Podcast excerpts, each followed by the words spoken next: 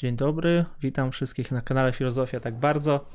Y, Dzisiaj mamy kolejny stream.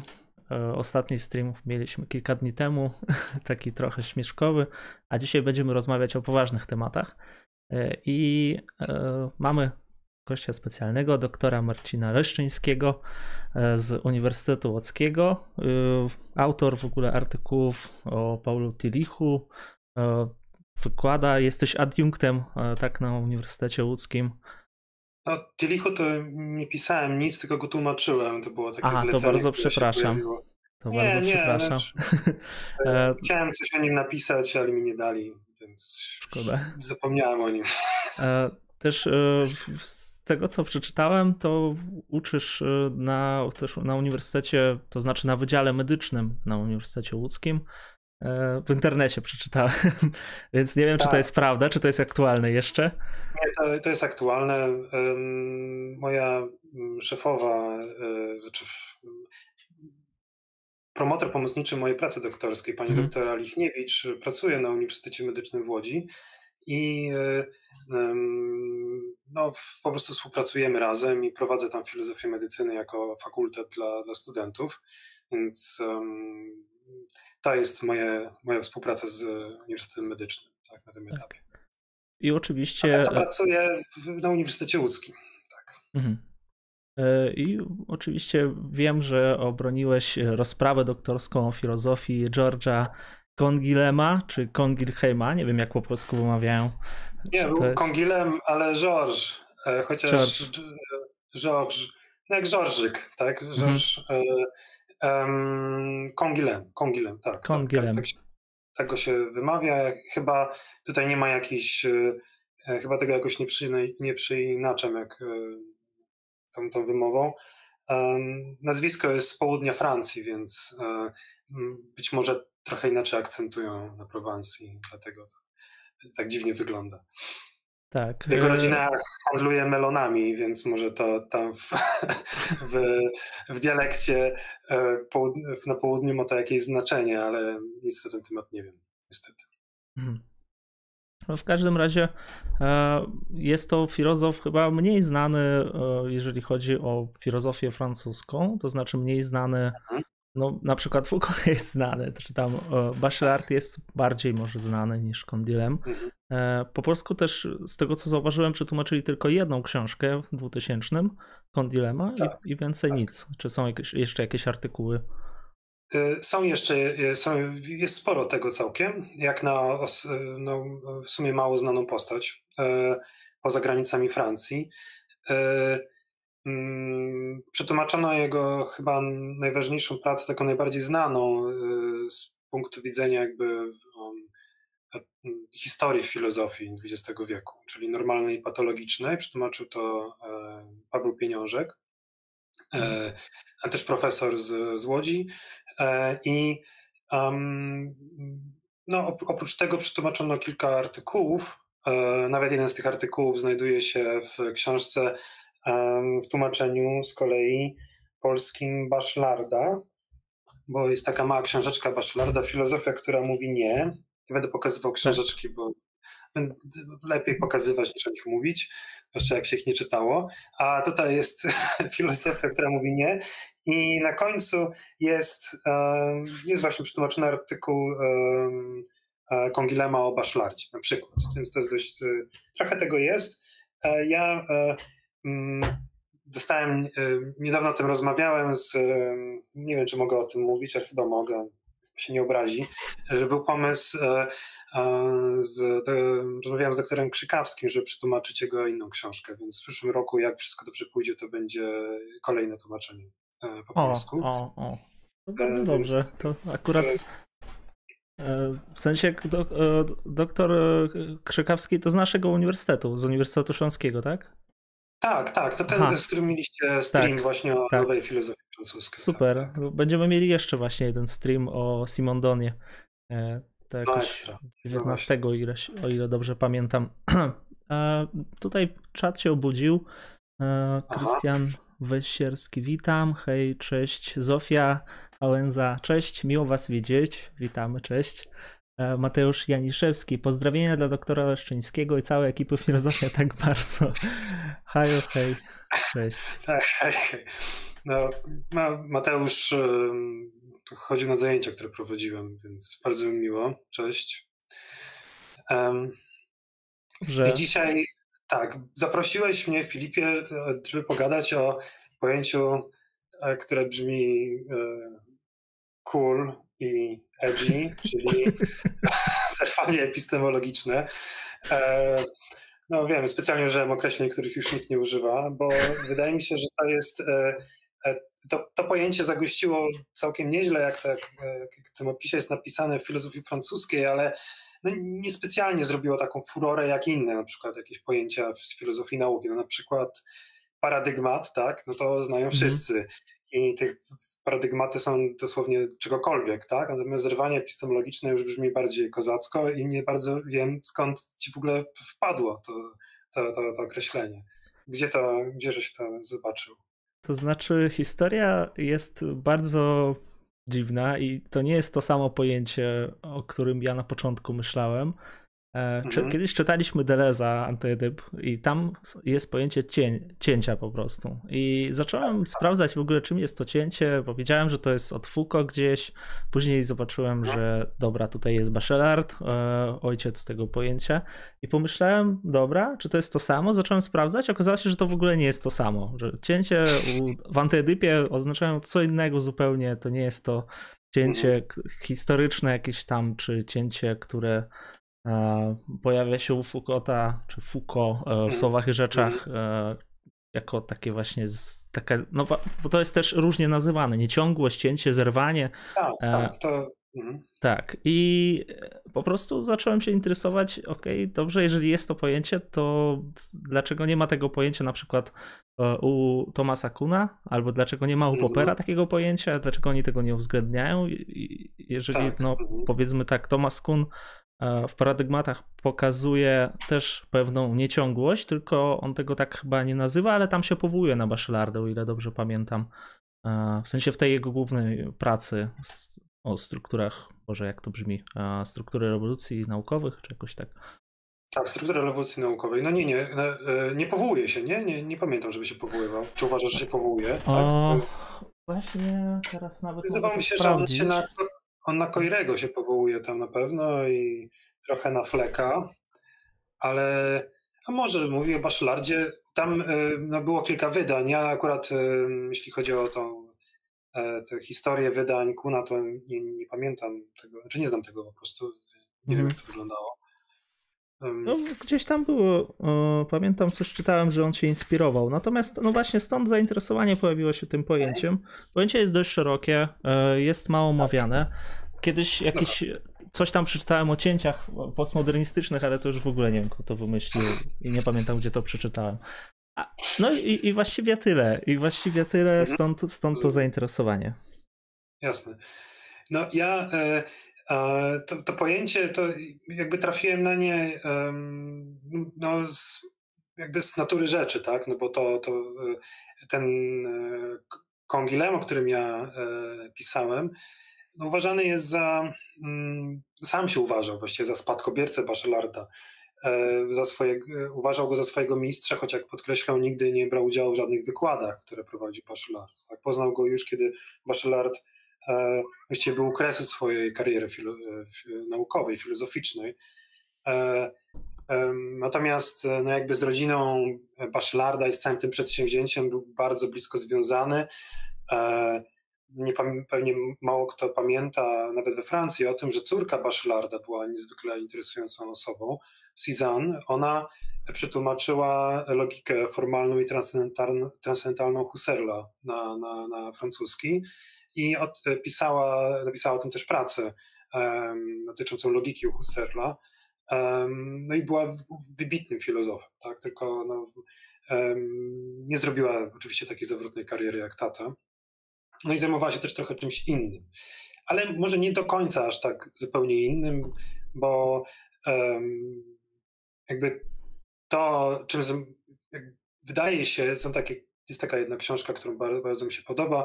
E, że Bachelard cały ten swój zamysł epistemologiczny właściwie opracował jakby, żeby w jakiś sposób odpowiedzieć na fenomenologię i na psychoanalizę.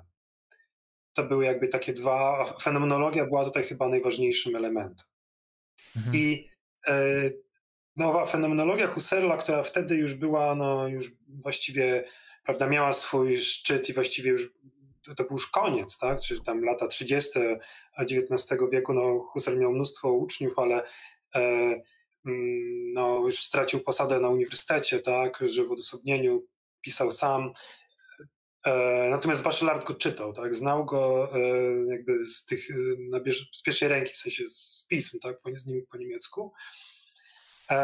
I te różne rzeczy, których on, których on mówił w swojej filozofii, to były właśnie, wydaje się, jakaś odpowiedź na, na to, co, co, co mówił Husserl.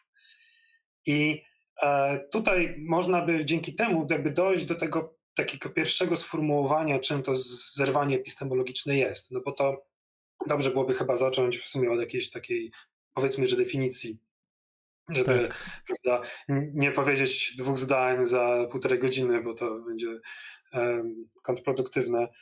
Um, um, ja bym ja powiedział, mam... że, mhm. że zerwanie od tego, jak, je, jak to rozumieć, zależy jakby, to zależy wiele, wiele rzeczy oczywiście, ale przede wszystkim to zależy od tego, y, pomiędzy czym a czym jest to zerwanie.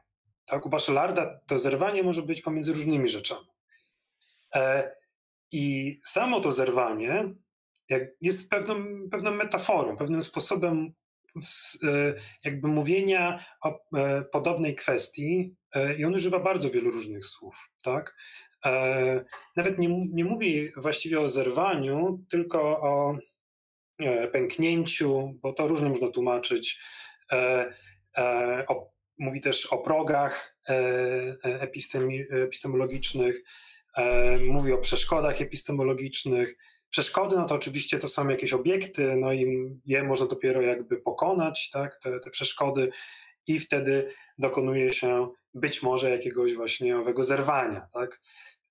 Czyli to jest taki, ten język jest tak skonstruowany, że jedno z tych pojęć powinno właściwie dość naturalnie od razu nam tłumaczyć kolejne. Tak? To znaczy, że um, owe przeszkody pojawiają się na progach, tak? że trzeba wchodzić po tych progach i jak się wchodzi po, po progach jak po schodach tak? i uważa się, żeby się nie przywrócić, to jak się wejdzie już na szczyt tych schodów, to można wejść przez bramę e, do miasta nauki.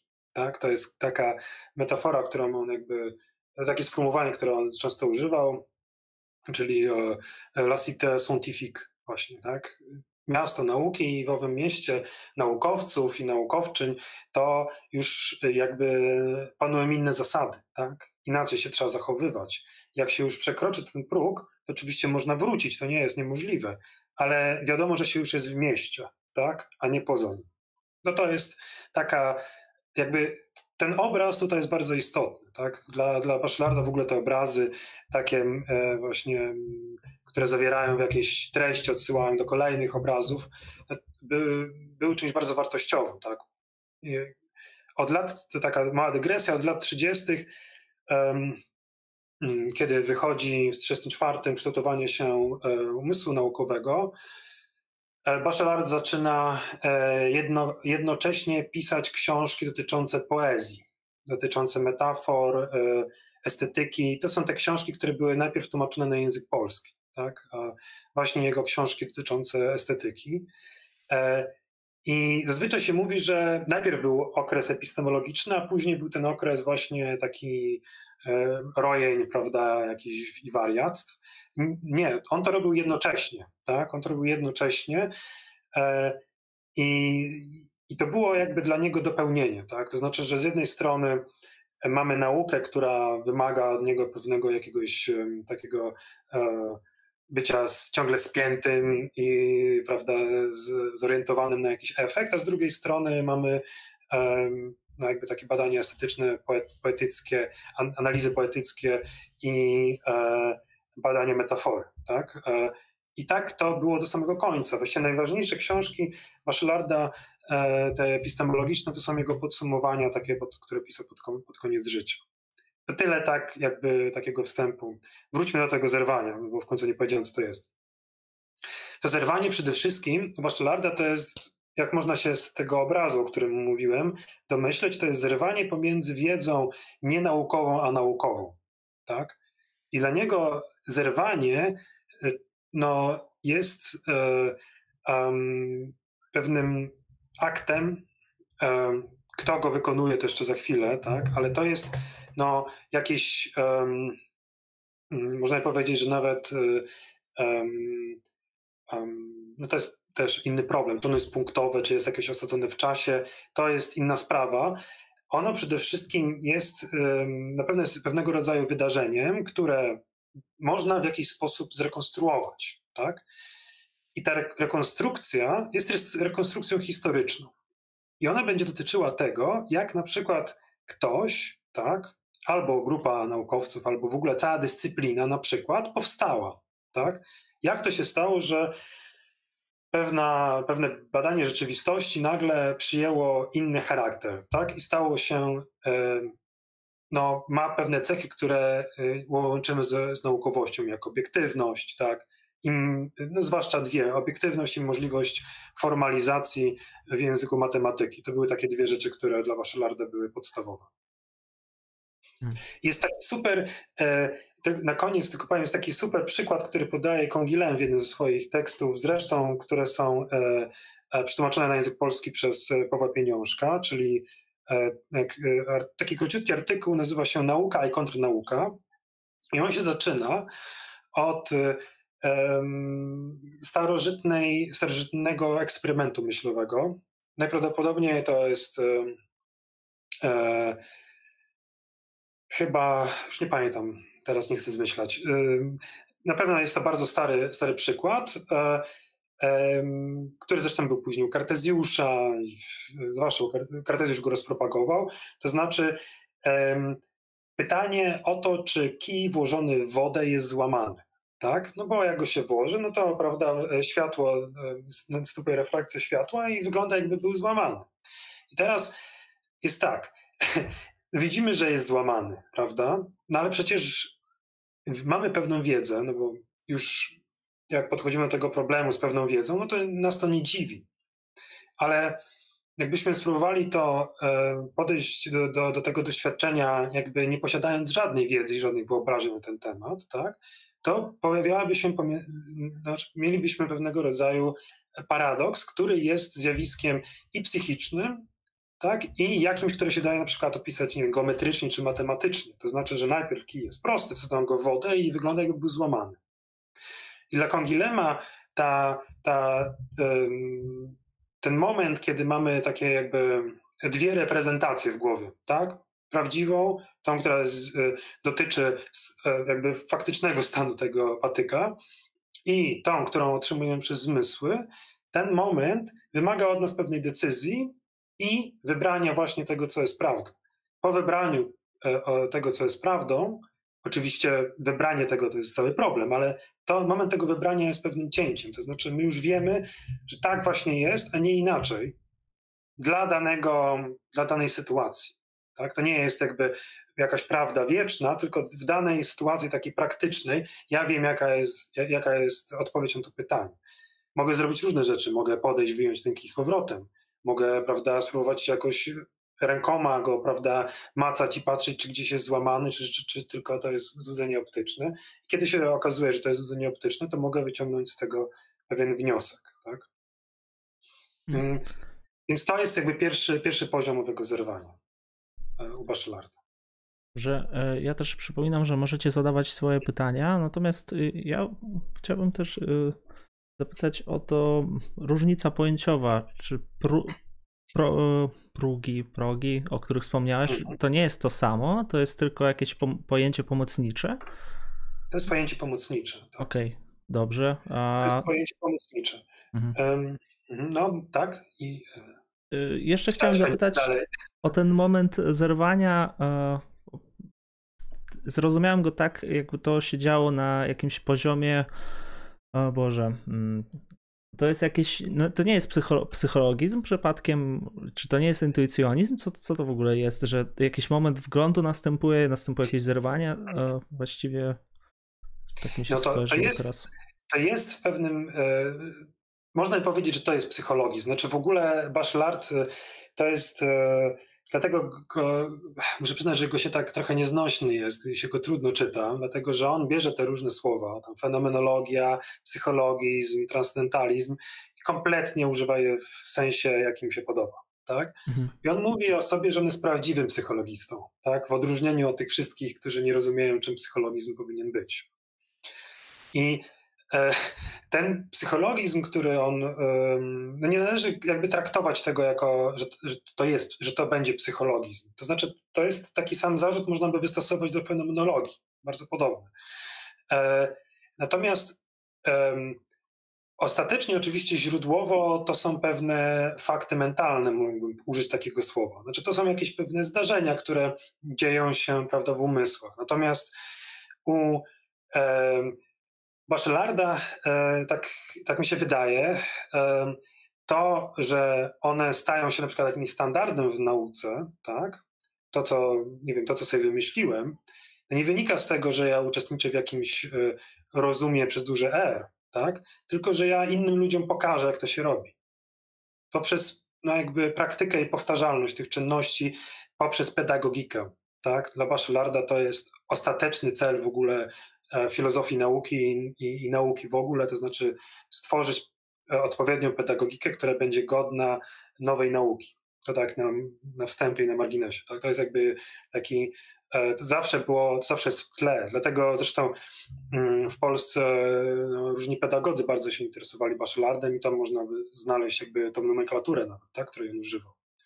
Um, I, i um, to, to, to, co, o czym mówiłem, że to jest jakieś zdarzenie w, prawda, w mojej per, percepcji nad tym, jak ja się zastanawiam, to ono ostatecznie e, no, prawda, e, jest jakimś moim działaniem, tak? To jest moje działanie. Więc no, w, tym, w, tym, w tej mierze to to jest jeszcze tak no, mocno osadzone w podmiocie, prawda? No, bo to jest jednak podmiot poznający jakiś tam. I to jeszcze do tego wszystkiego bardzo konkretny często ten podmiot, tak? Mm, historyczny jakiś, e, ze wszystkimi swoimi uwarunkowaniami. Mm. Dobrze, a to pojęcie no. jakby teraz powiedziałeś historyczne, e, czyli nie wiem, no, czym się to różni od e, tego Gotowskiego może pojęcia nieciągłości. E, ja, ja to ciągle jestem na takim poziomie podstawowym, że jest jakaś nieciągłość i ona jest historyczna, ona e, da się ją mhm. opisać e, w taki sposób, że po prostu, żeby nie, żeby nie tworzyć jednej ciągłości, które no, z tego co zrozumiałem, ona jest jakby sztuczna taka ciągłość, żeby nie tworzyć jednej ideologii tak. nauki, a tak. pokazać, że właśnie coś tutaj innego następuje, taki przewrót kopernikański poniekąd. Mini przewrót. No, tak, znaczy no, u Bachelarda to właśnie to dlatego tak bardzo przypomina Kuna dla wielu ludzi i e, wielu, to jest um, um, Bronstein, taki e, współcześnie żyjący filozof e, francuski, powiedział, że to jest francuski styl w epistemologii tak? że, że się właśnie sprowadza to do e, jakby problemy epistemologiczne e, zawsze od razu analizuje się w kontekście tego, jak to historycznie zrekonstruować. Więc owo zerwanie, niezależnie od tego, jak ona następuje, ono może, to można różnie je opisywać, e, można próbować je rekonstruować, nie wiem, z, z biografii, z, ze wspomnień i oczywiście to trzeba odsiać różne jakieś fantazmaty tak, tych ludzi, którzy to pis pisali, iluzje. E, no niemniej e, dla Bachelarda ta sprawa jest w sumie dość prosta, to znaczy e, to cięcie następuje wtedy, kiedy właśnie osiągamy już taki poziom e, za, załóżmy, tak, tych dwóch elementów, mówmy o nich, obiektywizmu i matematyzacji, że mamy do czynienia z tym, e, no, z, jak to Anglicy mówią, full-fledged science, tak? Więc dla Bachelarda przed Newtonem mamy do czynienia z prehistorią fizyki. Tak? A Newton wydaje książkę siedzi tam na tej swojej kwarantannie w tym domku nad jeziorem, wymyśla nową fizykę, ciach, mamy do czynienia z nową, z nową dyscypliną. Oczywiście taki sposób, e, taka perspektywa i tak jest no, oczywiście bardzo naiwna, tak? no bo ona zakłada, że to był tylko Newton, prawda? No, e, można by powiedzieć, że cięcie nastąpiło u Newtona, tak? Natomiast jakby e, to, w jaki sposób dyscyplina się ukształtowała, to już jest jakby praca wielu kolejnych osób. E, chociażby e, Emily de Châtelet, która była francuską tłumaczką Newtona i e, na, na, tyle jakby z, e, poprawiła te pryncypia, że na, na, na, jakby na, na, na potrzeby swojego tłumaczenia, że Newton no jakby wziął pod uwagę te wszystkie poprawki i to w ogóle usunął mnóstwo błędów tak, z pryncypiów. E, to jest jedna z najwybitniejszych chyba francuskich filozofek i fizyczek to były oświecenia, no właściwie kompletnie nieznana. No i no, znana oczywiście specjalistą, ulubienica Voltera e, i osoba, która jako pierwsza w ogóle zastosowała pojęcie rewolucji naukowej, właśnie mówiąc o Newtonie. Bo wcześniej nie używano pojęcia rewolucji do e, innego kontekstu niż polityczny. Tak? Więc dla Bachelarda no, to e, jest ta, ta nieciągłość, o której mówisz, pojawia się właśnie wtedy, kiedy próbujemy się zastanawiać nad tym, czy no, historia ludzkości pokrywa się również z historią na przykład jakiejś dyscypliny. Tak? No, okazuje się, że nie, dlatego że następowały właśnie pewne zerwania. Ludzie na przykład zaczęli e, inaczej patrzeć na pewien wycinek rzeczywistości, albo to rzeczywistość po prostu analizowali w inny sposób i nie wiem, na to zaczęli coś nazywać chemią. Tak? Tak jak e, to zrobił Lavoisier, który właściwie zerwał ze całą nomenklaturą e, przed, przed nim, tak, która dotyczyła związków chemicznych. Natomiast później u tych e, kolejnych jakby e, francuskich epistemologów no sprawa jest trochę bardziej skomplikowana.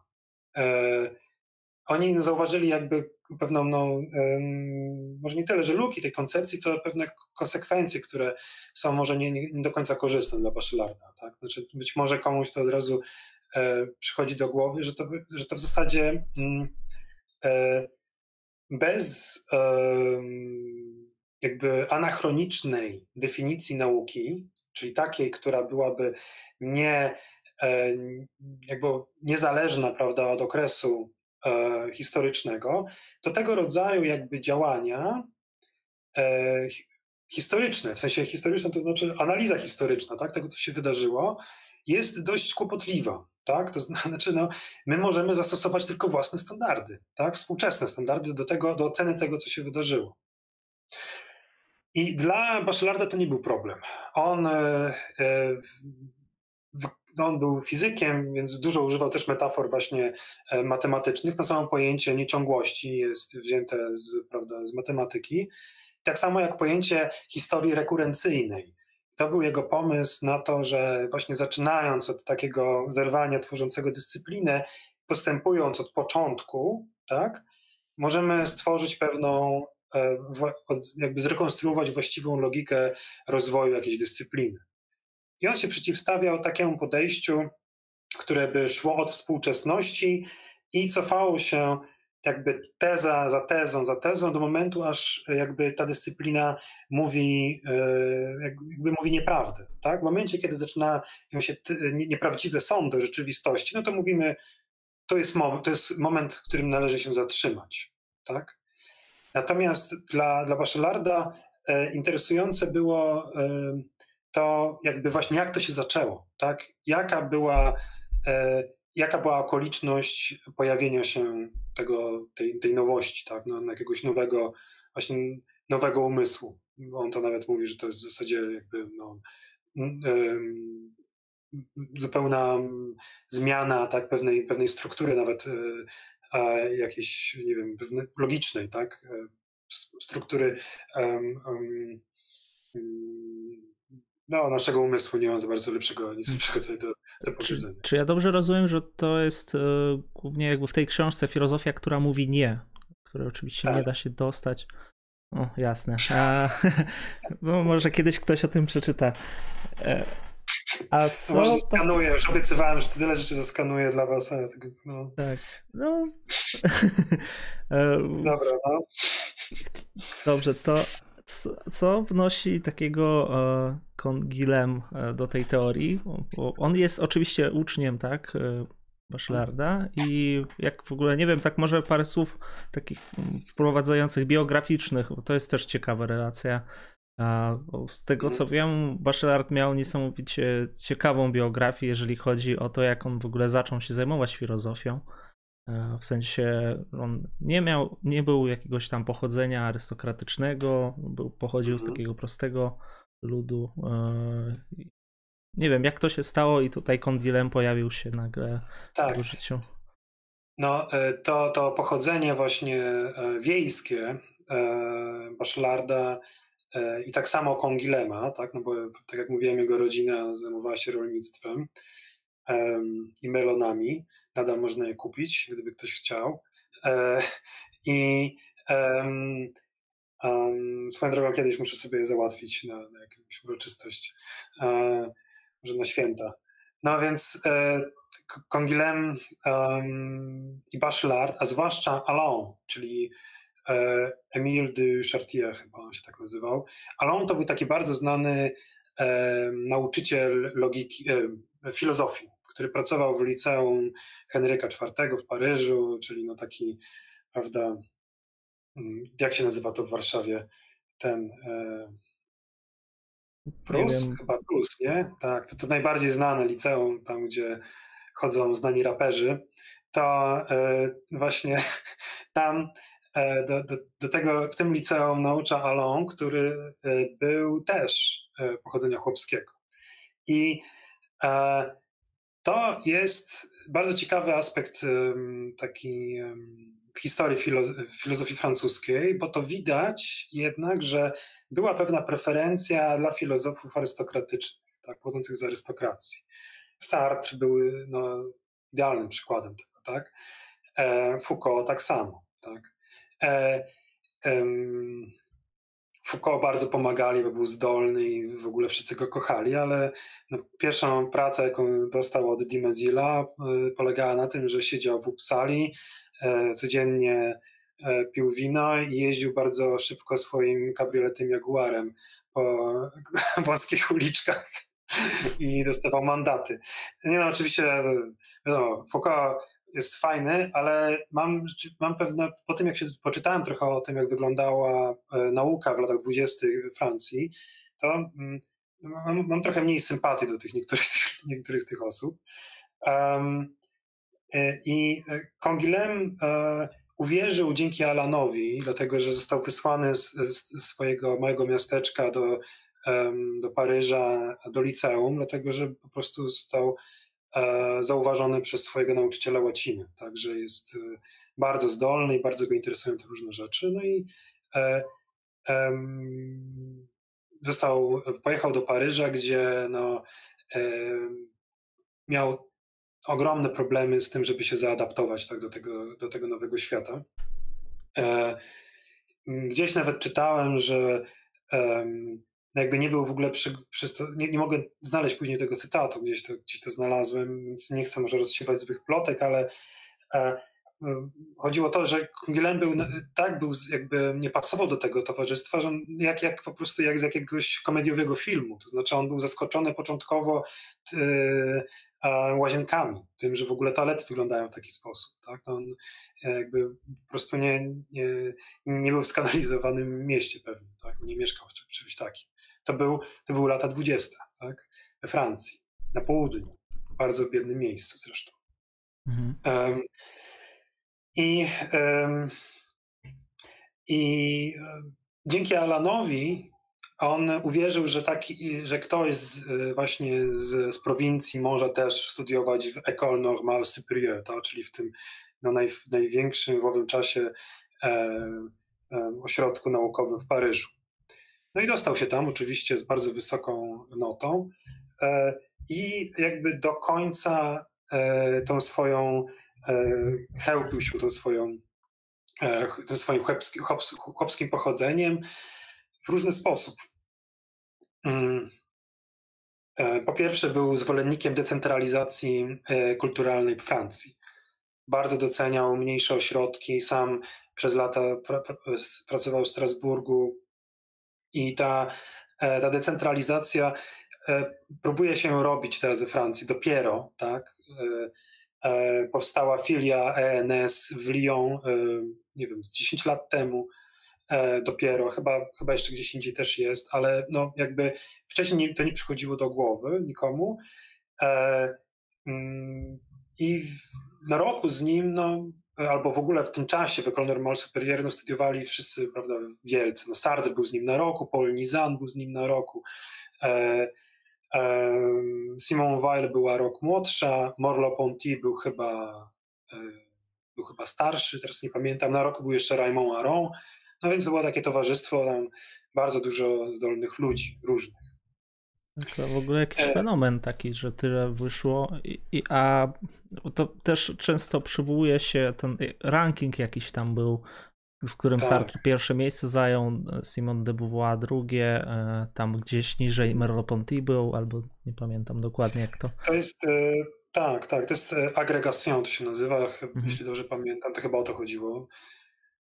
Czyli to jest taki egzamin zawodowy, tak, mhm. po, po zdaniu, po, po zakończeniu filozofii, dlatego że później z, tak, taki delikwent albo delikwentka zostawali nauczycielem filozofii na prowincji. Mhm.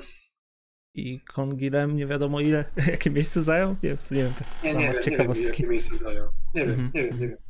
E, nie wiem, ale e, no z, myślę, że wysokie, ale to sobie tak można, prawda, gdybać. Z takich jego dokonań studenckich, z ciekawych, ciekawych rzeczy, to pamiętam jedno, że on był socjalistą, E, porządnym, który e, przeciwstawiał się bolszewizmowi. Więc kiedy Nizon e, zaprosił jakiegoś takiego agitatora, który był związany z partią bolszewicką, to Kongilem zrzucił na niego balony z wodą z, ze schodów. Karnawał co dostał jakąś naganę, więc to jest to tak e, na, na, na marginesie. E, mm, z takich ciekawostek jeszcze jedną rzecz, to Bourdieu w nekrologu e, po śmierci Kongilema, Pierre Bourdieu, czy ten socjolog francuski, żyjący nadal, napisał, że Sartre i Nizan grali w tenisa, a Kongilem grał w rugby. Tak? Więc to pokazuje, to jakby budowało habitus, prawda, Kongilema i podkreślało to jego, również to jego chłopskie pochodzenie. E, I to również zbliżyło bardzo Baszela, e, Kongilema do Bachelarda, bo oni po prostu nie chcieli um, pisać literatury, tak? Czyli nie chcieli e, być filozofami takimi, nie interesował ich egzystencjalizm, nie interesowała ich fenomenologia, która prowadziła do filozofii pierwszoosobowej. Mm, no i cenili również historię filozofii tak bardzo. Więc e, to była. No, Bachelard był również samoukiem. To pewnie były takie elementy, które gdy się zbliżały jakoś. Mhm. To ja bym jeszcze zadał takie pytanie, bo tutaj dostałem tylko nie z czatu, z innego czatu trochę. No. Pytanie dotyczące oczywiście samego pojęcia zerwania. E, jak to brzmi po francusku i czy zerwanie E, samo pojęcie zrywanie sugeruje, że zrywamy z czymś, e, czego wcześniej e, jakby co, porzucamy coś? Czy jest jak, mhm. jakaś kontynuacja? Jaka jest, jakie jest rozstrzygnięcie tutaj? No, to jest dobre pytanie bardzo, bo rzeczywiście ten stosunek tego, jak oceniać to zerwanie w relacji do tego, co było, i w ogóle jak je oceniać, to jest bardzo ciekawe zagadnienie, ale Althusser się tym właśnie zajmował trochę bardziej. Może za, później do, do, do, niego przejdę, powiem kilka słów na ten temat. Natomiast po, po francusku e, u Bachelarda to występuje właściwie jedno pojęcie, które można by tak przetłumaczyć, to jest e, rupture. No, rupturę. To tak jak po angielsku, rupture, tak? I to oznacza mniej więcej to samo. Po angielsku to się tłumaczy jako break, tak? A, a to, co później e, Althusser wprowadził, czyli cięcie, e, to jest coupure, e, całą purę. E, I, I to całą purę, e, no to właśnie się tłumaczy jako cięcie, czyli cut, tak, po angielsku po mhm. prostu. I um, um, właściwie tak na dobrą sprawę to ja, ja nie, nie, przywiązuję aż tak dużej wagi do tego, jakie to jest akurat, e, jakiego rodzaju, prawda, to jest słowo. Um, mimo wszystko pojęcie tutaj powinno być bardziej interesujące i to pojęcie w każdym z tych, z tych wypadków i tak odnosi się do jakiegoś rodzaju nieciągłości. I ta nieciągłość, jeśli weźmiemy, podejdziemy do sprawy tak bardzo banalnie jak w matematyce, nie wiem, że funkcja jest nieciągła, to nie znaczy, że, że, że nie można jej opisywać. Można ją opisywać na każdym odcinku, prawda? E, natomiast owa nieciągłość tutaj wskazuje, no to jest pytanie właściwie, czego ta nieciągłość miałaby dotyczyć. My mówiliśmy na razie tylko o tym, że pomiędzy nauką a nienauką. Później, na przykład u Kongilema, ta nieciągłość dotyczy e, mm, mm, kontekstu używania pojęć. Właściwie to nie chodzi o pojęcia jako takie, tylko o to, jak one są używane. Tak? To są jakby te kolejne chrzty, jak u Patnama, tak? kolejne chrzty jakiegoś pojęcia e, w, w kolejnych, e, w, przy kolejnych użyciach. E, Mam taką książkę, miałem, będę książki pokazywał. Pana powinienem odwrócić, no trudno. Damian Leszczyński, Ciągłość i nieciągłość w historii wiedzy, taka książka. Widać wszystko. Damian, Dobrze. Tak, Damian Leszczyński, nie mamy żadnych związków rodzinnych poza nazwiskiem.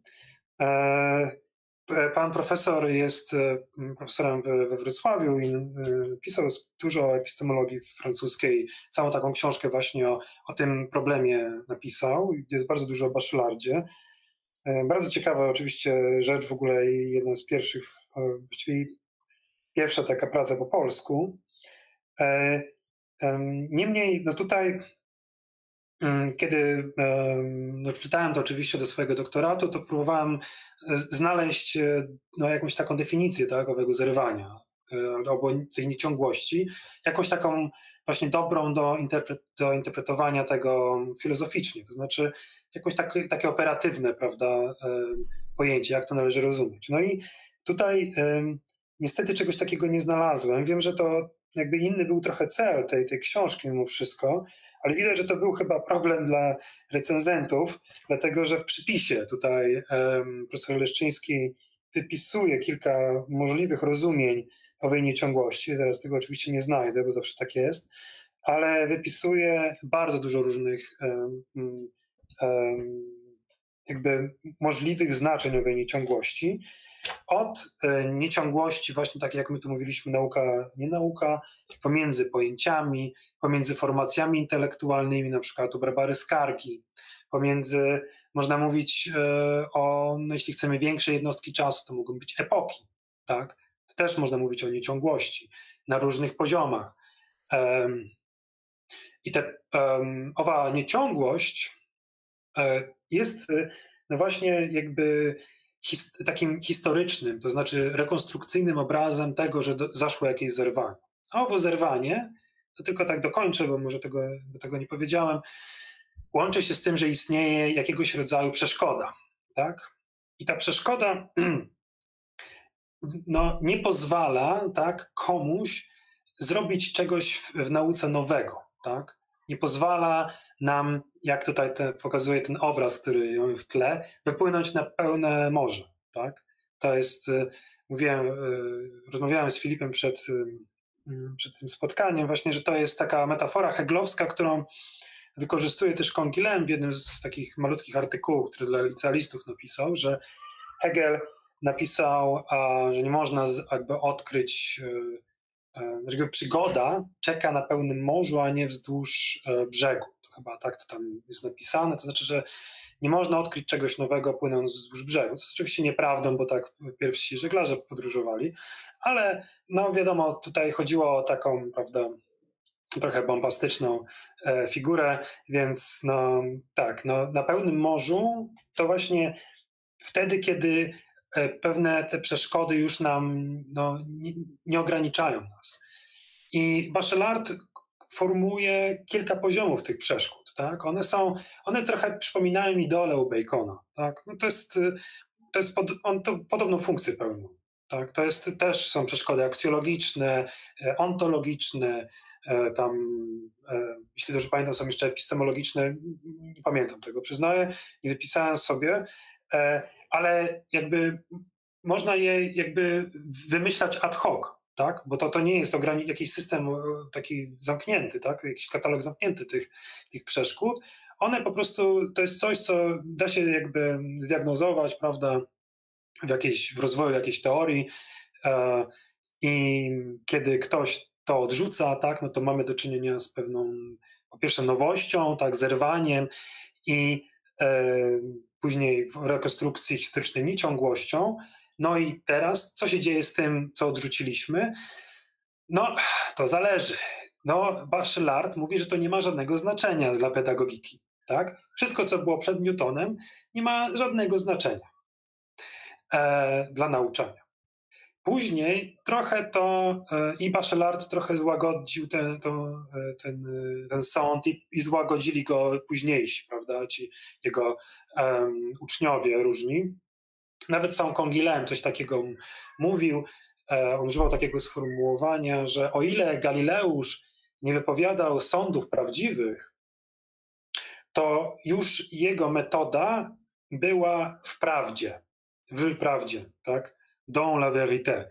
No takie mało precyzyjne określenie, mówiące tyle, że po prostu w tym momencie według niego doszło do cięcia, dlatego że dzięki temu mogły pojawić się kolejne rzeczy. Tak? To znaczy, że dzięki temu, co on zrobił, mogły się e, nastąpić kolejne odkrycia.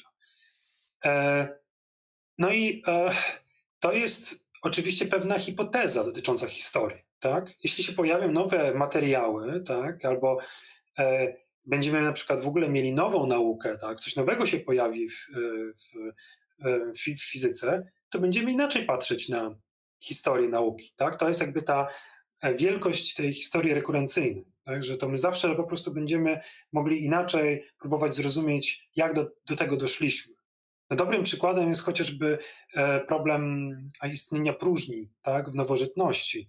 To znaczy, no, atomiści od Demokryta, tak, i później poprzez Epikura byli no, jakby zepchniętym marginesem, tak, nikt nie przyjmował, łącznie z wielkim Kartezjuszem, prawda, istnienia e, próżni.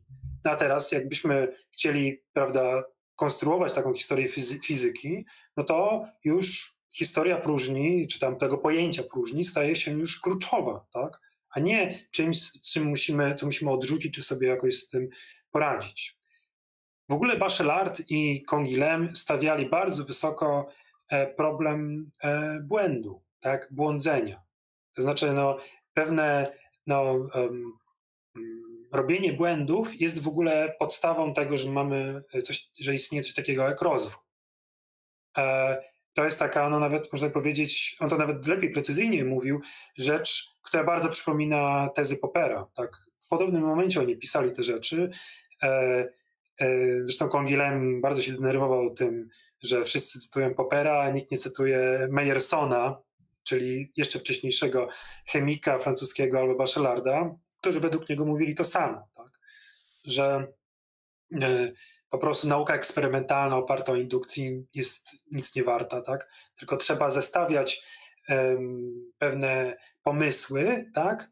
z rzeczywistością i pod wpływem błędu je zmieniać. I to e, to, to było właśnie tym, co można by nazwać dialektyką nie u Bachelarda, mhm. tak?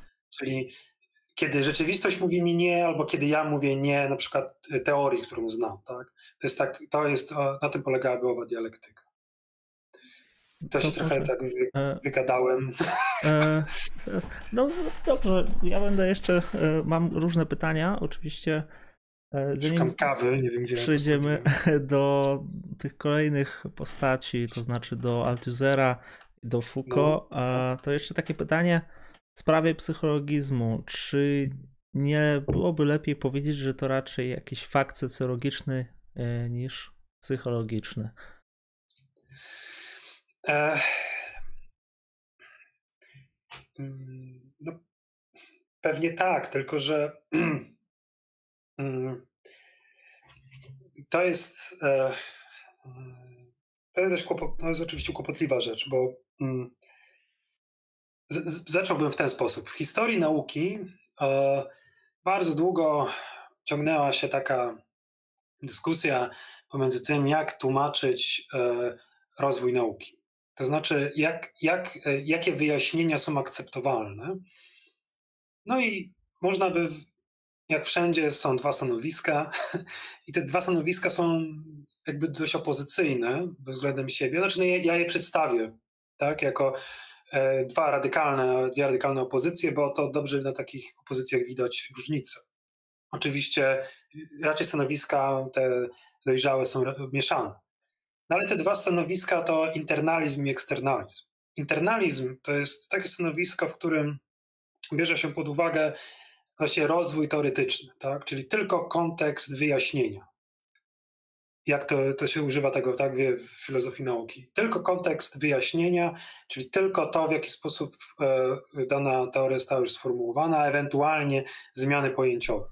No jest oczywiście eksternalizm, tak, jako opozycja, czyli takie podejście, które jakby przyjmuje, że wyjaśnieniem właśnie, kontekst odkrycia jest najważniejszy, tak, czyli ten, jakie um, jakby właśnie jakie społeczne okoliczności spowodowały, że pewne teorie zostały zaakceptowane, tak, czyli nie jakby następstwo teoretyczne, tak, tylko takie, nie wiem, jakieś no właśnie praktyczne w danej, danej, danej społeczności.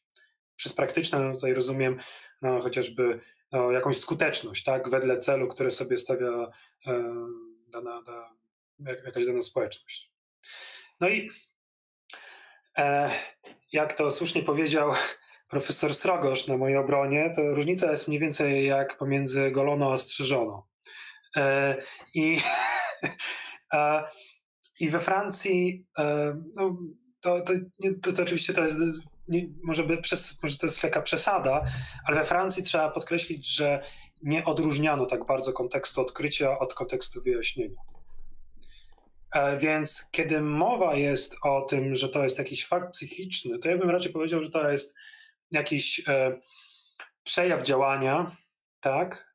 E, to byłoby najlepiej powiedzieć, bo tam była dość rozbudowana teoria działania, nie będziemy już w to wchodzić to jest jakiś, jakiś właśnie akt, który jest wynikiem czyjegoś działania. Czy to działanie będzie czysto teoretyczne, czy nie, to jest już jakby druga sprawa. Tak? Stąd, tak, uprzedzając fakty, praktyka teoretyczna, tak, Altisera. Bo to też jest rodzaj e, no, praktyki e, właśnie w, takim, w tym takim szerokim sensie. To jest, to jest po prostu sposób, e, rodzaj działania. Rzeczywiście, to, to ten zarzut o psychologizm no, jest. On by. On na początku jak był sformułowany wobec matematyki, tak, filozofii matematyki i myślę, że należałoby go raczej tam e, ograniczać do, do tego e, rejonu, a nie do, do nauk eksperymentalnych. E, a, mm, a Bachelard jakby no, interesował się głównie naukami eksperymentalnymi i dla niego pewną właśnie działalnością teoretyczną umysłu było tworzenie matematyki, tak? W, w odniesieniu do, wo, wobec jakichś praktycznych problemów. To tak, to jest dość dziwna teoria, ale to ja pewnie może, być może ją też źle przedstawiam, więc od razu przepraszam, ale e,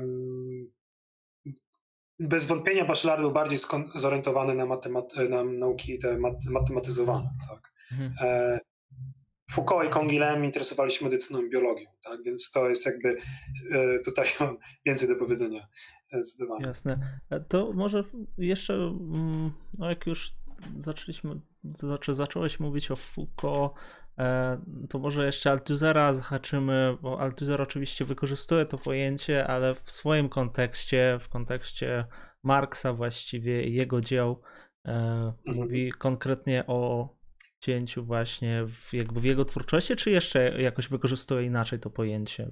Nie wiem. To jest, e, no, o Altizerze właśnie mógłbym jeszcze kilka słów e, powiedzieć tutaj, bo to do tego mieliśmy dojść e, chyba wedle tytułu, bo Foucault um, pewnie, żeby oddać mu sprawiedliwość, to trzeba było bardzo dużo tutaj jeszcze Jasne, ale no, jesteśmy ograniczeni, tak. to też nie... Ja wiem, ja tylko mi chodzi po prostu o, chodzi mi o to, że mm, e, mm, no e, i Kongilem i Foucault byli trochę bardziej życzliwi, jeśli chodzi o to, e, jakby o, e, o to, co się odcina. To znaczy, że dla nich te cięcia nie miały charakteru takiego absolutnego, jak Bachelard. I tam u nich jakby dużo, dużo większy nacisk kładziono, zwłaszcza to jakby w efekcie jakby nowości, którą Kongilem wprowadził, kładziono na, na technikę na e, aparaturę techniczną.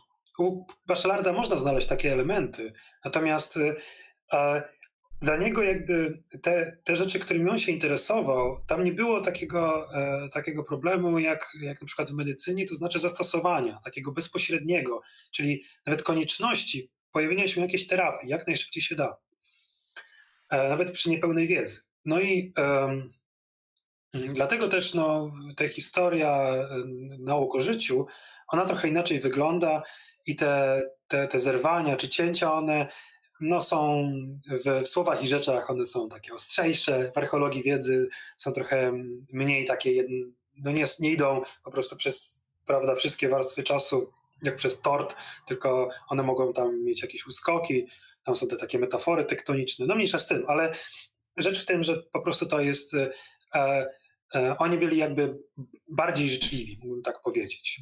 E, Bronstein, którego już wspomniałem, ten taki francuski filozof, on pracuje chyba teraz na Uniwersytecie Paryż 1, przejął po Kongilemie katedrę. To ten, co wymyślił, że to jest francuski styl epistemologii, on też podkreślał, że właśnie Kongilem według niego jest jakby E, z tych wszystkich kimś, kto jakby najbardziej próbuje podkreślać ciągłość. E, zwłaszcza ciągłość pewnych e, zastosowań technicznych. Oczywiście nie znaczy to, że nie ma odkryć technicznych, bo to, byłoby absurdalne, by tak mówić, ale jest pewna ciągłość w jego koncepcji, jakby odnoszenia się no, jednostek do środowiska. Tak? My mamy pewną pewien stały sposób e, radzenia sobie z pewnymi problemami. E, więc, e, więc dla niego pewnie no właśnie łatwiej byłoby tam znaleźć jakąś, jakąś ciągłość. Ale to ciągłość, zerwanie, no właśnie okazuje się, że to nie jest, te, te sposoby opisywania takie, takie radykalne, one wiele problemów mogą przysporzyć, dlatego też Kongilem chyba rezygnował z takiego właśnie jedno, jednoznacznego używania tych, tych, tych, tych pojęć. I u Altisera według mnie widać bardzo dobrze jakby problem, problem związany z, z używaniem takiego pojęcia. Bo rzeczywiście, on w liście do tłumacza e, czytania kapitału, e, tłumacza na język angielski napisał, że on to pojęcie e, tego zerwania e, no, pożyczył od Bachelarda, używa tam słowa pożyczył. E, i, i, I, tam się narodziło właśnie to tłumaczenie epistemological break, tak? E, kiedy tłumaczono czytanie kapitału. E, I no, można by się zastanowić w takim razie, na czym polega to pożyczenie. Czy to pożyczenie to jest, co on z tego bierze, tak? E, no, bez wątpienia bierze taką jakby tą podstawową intuicję, że mamy do czynienia z czymś nowym, z jakąś nie, właśnie ową tą rekonstrukcji, później pewną nieciągłością, czyli z jakimś e, sytuacją, kiedy pewna teoria tak, w pewnym momencie ma jeden kształt, a w drugim, w drugim momencie czasu ma inny kształt. Tak? Czyli mówi pewną inną rzecz na temat e, jakiegoś przedmiotu. No, Altisera tą teorią był marksizm. Tak? I on e, w latach 60., kiedy użył tego pojęcia po raz pierwszy, jeśli, jeśli się nie mylę, w artykule, który jest przetłumaczony w imię Marksa, tak, w tej książce którą już Michał Herer, to tam jest artykuł, który się nazywa o dialektyce materialistycznej i tam właśnie pojawia się ta taka definicja tak, zerwania epistemologicznego i tak jak to używa Althusser. Um, zerwanie epistemologiczne oczywiście, tak, taka zbitka w ogóle u e, Baszlarda nie występuje, tak? no bo on nie musi podkreślać, że to zerwanie ma charakter epistemologiczny, tak? to, to jest element teorii wiedzy. Natomiast e, tutaj ono jest e, jakimś epistemologicznym, hmm, musi być pojęciem epistemologicznym. I tutaj, no może, nie wiem, może przeczytam taki fragment, chyba nie jest zły pomysł, właśnie jest Przepraszam, a dziękuję za donata bardzo.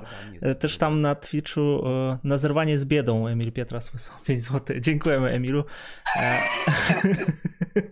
E, fajnie by było kiedyś zerwać tak z biedą filozoficzną, szczególnie, że no dobra, nie będę i, tutaj. A ile tak. to jest zerwanie z biedą? 2,5 miesięcznie to na rękę?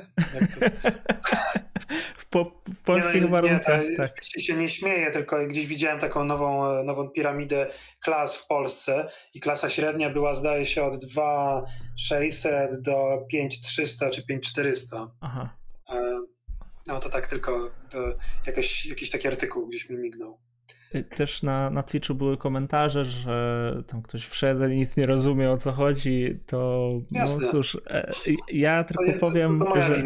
Nie, nie, to nie, to nie jest twoja wina, to jest y, wina tego, że no, robimy filozoficzne streamy, a więc gadamy o, filozofii na różne sposoby. To, tym się nie przejmuj. Nie, nie, nie. Ja się e... śmieję się, bo to tak... Um, to jest Twitch. Um, to jest Twitch, no. Tak. A to... ja, mam, ja, mam, ja mam, swoje te e, wewnętrzne streamy. No ale um, no to czytać czy nie czytać, jak myślisz? E, tak, e, ja myślę, że tak. Ja myślę, że tak. Dobra warto. No to jakby ktoś to miał w ręku, to strona 198. Słuchajcie, to jest ta wszyscy. książka w imię Marksa, tak? W imię Marksa. Jasne. O chwilę, ja nawet ją mam gdzieś. A, oj, bieda, jasne. Aha. Ciekawe po ile to na Allegro chodzi. Chwila, teraz, teraz, teraz. Boże. Dobra, nie, nie, nie przygotowałam jej, ale nie. No powiedz jaka to jest strona jeszcze raz. To... 198. Okej, okay, dobra. To, to przeczytaj, ja może znajdę. Jasne, jasne. I tutaj się... E, mm, no on tutaj to wprowadza w następujący sposób. Mm. Przez teorię proponuje rozumieć swoistą postać praktyki, także należącą do złożonej całości, którą określamy mianem praktyki społecznej danej zbiorowości. E, praktyka teoretyczna podpada zatem pod ogólną definicję praktyki. Również i ona polega na obróbce pewnej materii pierwszej, i tutaj w nawiasie przedstawienia pojęcia czy fakty, której dostarczają jej inne praktyki, już to empiryczne, już to techniczne lub ideologiczne.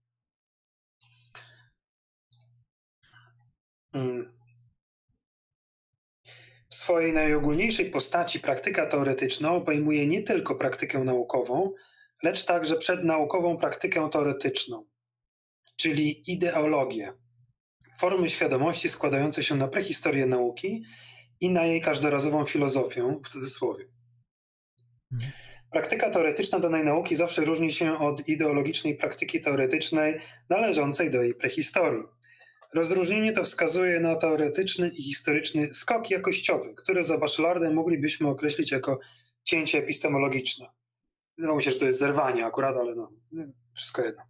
Nie będziemy wdawać się tu w szczegóły dialektyki, jasne, która staje za owym cięciem swoistej teoretycznej transformacji, która do niego prowadzi i która skutkuje za każdym razem wyłonieniem się jakiejś nauki przez jej oderwanie od jej własnej ideologicznej przeszłości i ukazanie owej przyszłości, przyszłości właśnie jako ideologii. Czyli wcześniej, przed pojawieniem się nauki, mamy, mamy ideologię. Tak?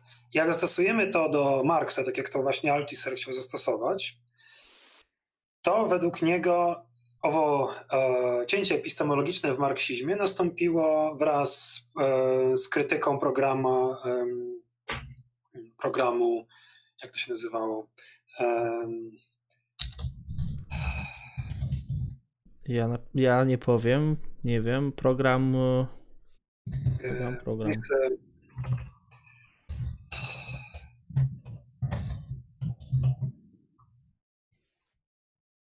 nam tutaj napisali, że na ale drogo za 50 zł można kupić William Marksa. Nie, to tanio. Um, Gotajskiego. Gotajskiego. No właśnie, oczywiście.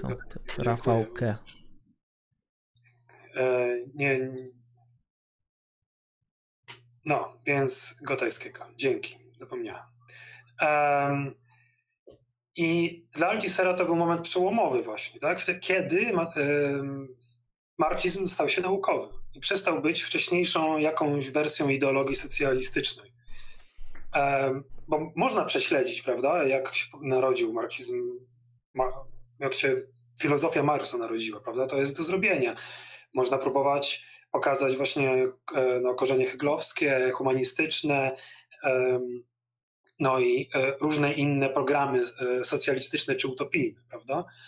Natomiast moment, kiedy to się staje nauką, jest właśnie no, pewnym wydarzeniem. Znaczy, e, za chwilę do tego przejdę, to będzie ostatnia rzecz, którą, na którą chciałem zwrócić uwagę, to znaczy, czy to jest rzeczywiście wydarzenie, to musi być jakieś wydarzenie konkretne w czasie. E, wydaje mi się, że nie, że to nie ma zbyt wiele wspólnego z, w ogóle z pojęciem czasu. E, ale to jest na pewno jakiś, no to musi być jakaś zmiana, byśmy powiedzieli, jakościowa, no, czyli po prostu przeobrażenie teorii, tak? Mamy do czynienia z pewnym szczególnym rodzajem postępu.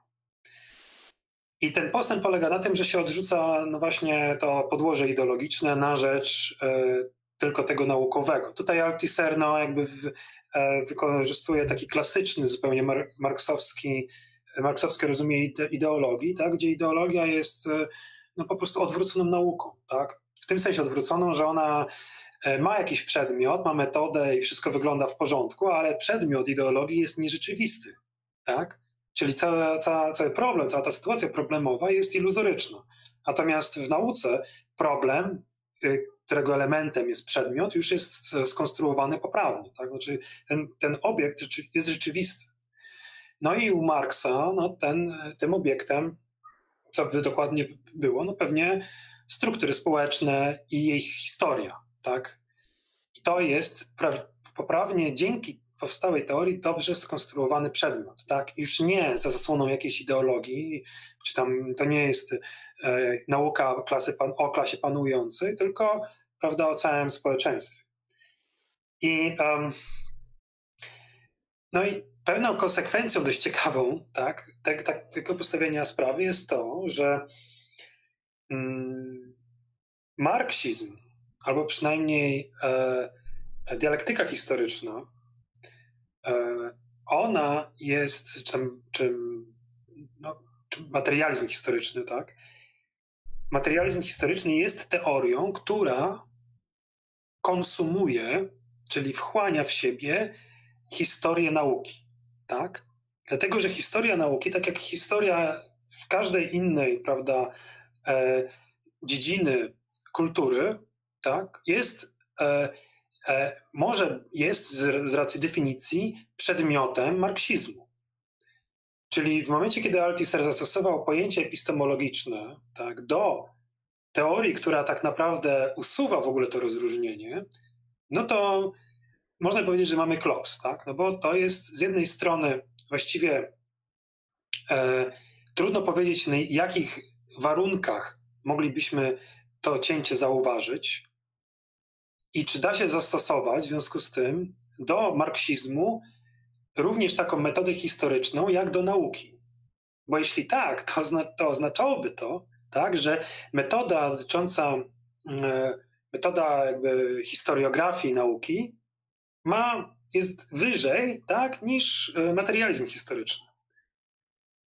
I za to krytykowano Altisera, tak, że on tutaj jakby jest e, zbyt teoretycznie podszedł do sprawy, że stał się epistemologiem, tak? że właściwie e, on z marksizmu chce zrobić teorię naukową i badać to, jakby to była teoria naukowa, właściwie w pewnym sensie zapominając o tym, tak, że sam materializm historyczny tak, usunął taką możliwość, żeby coś takiego robić.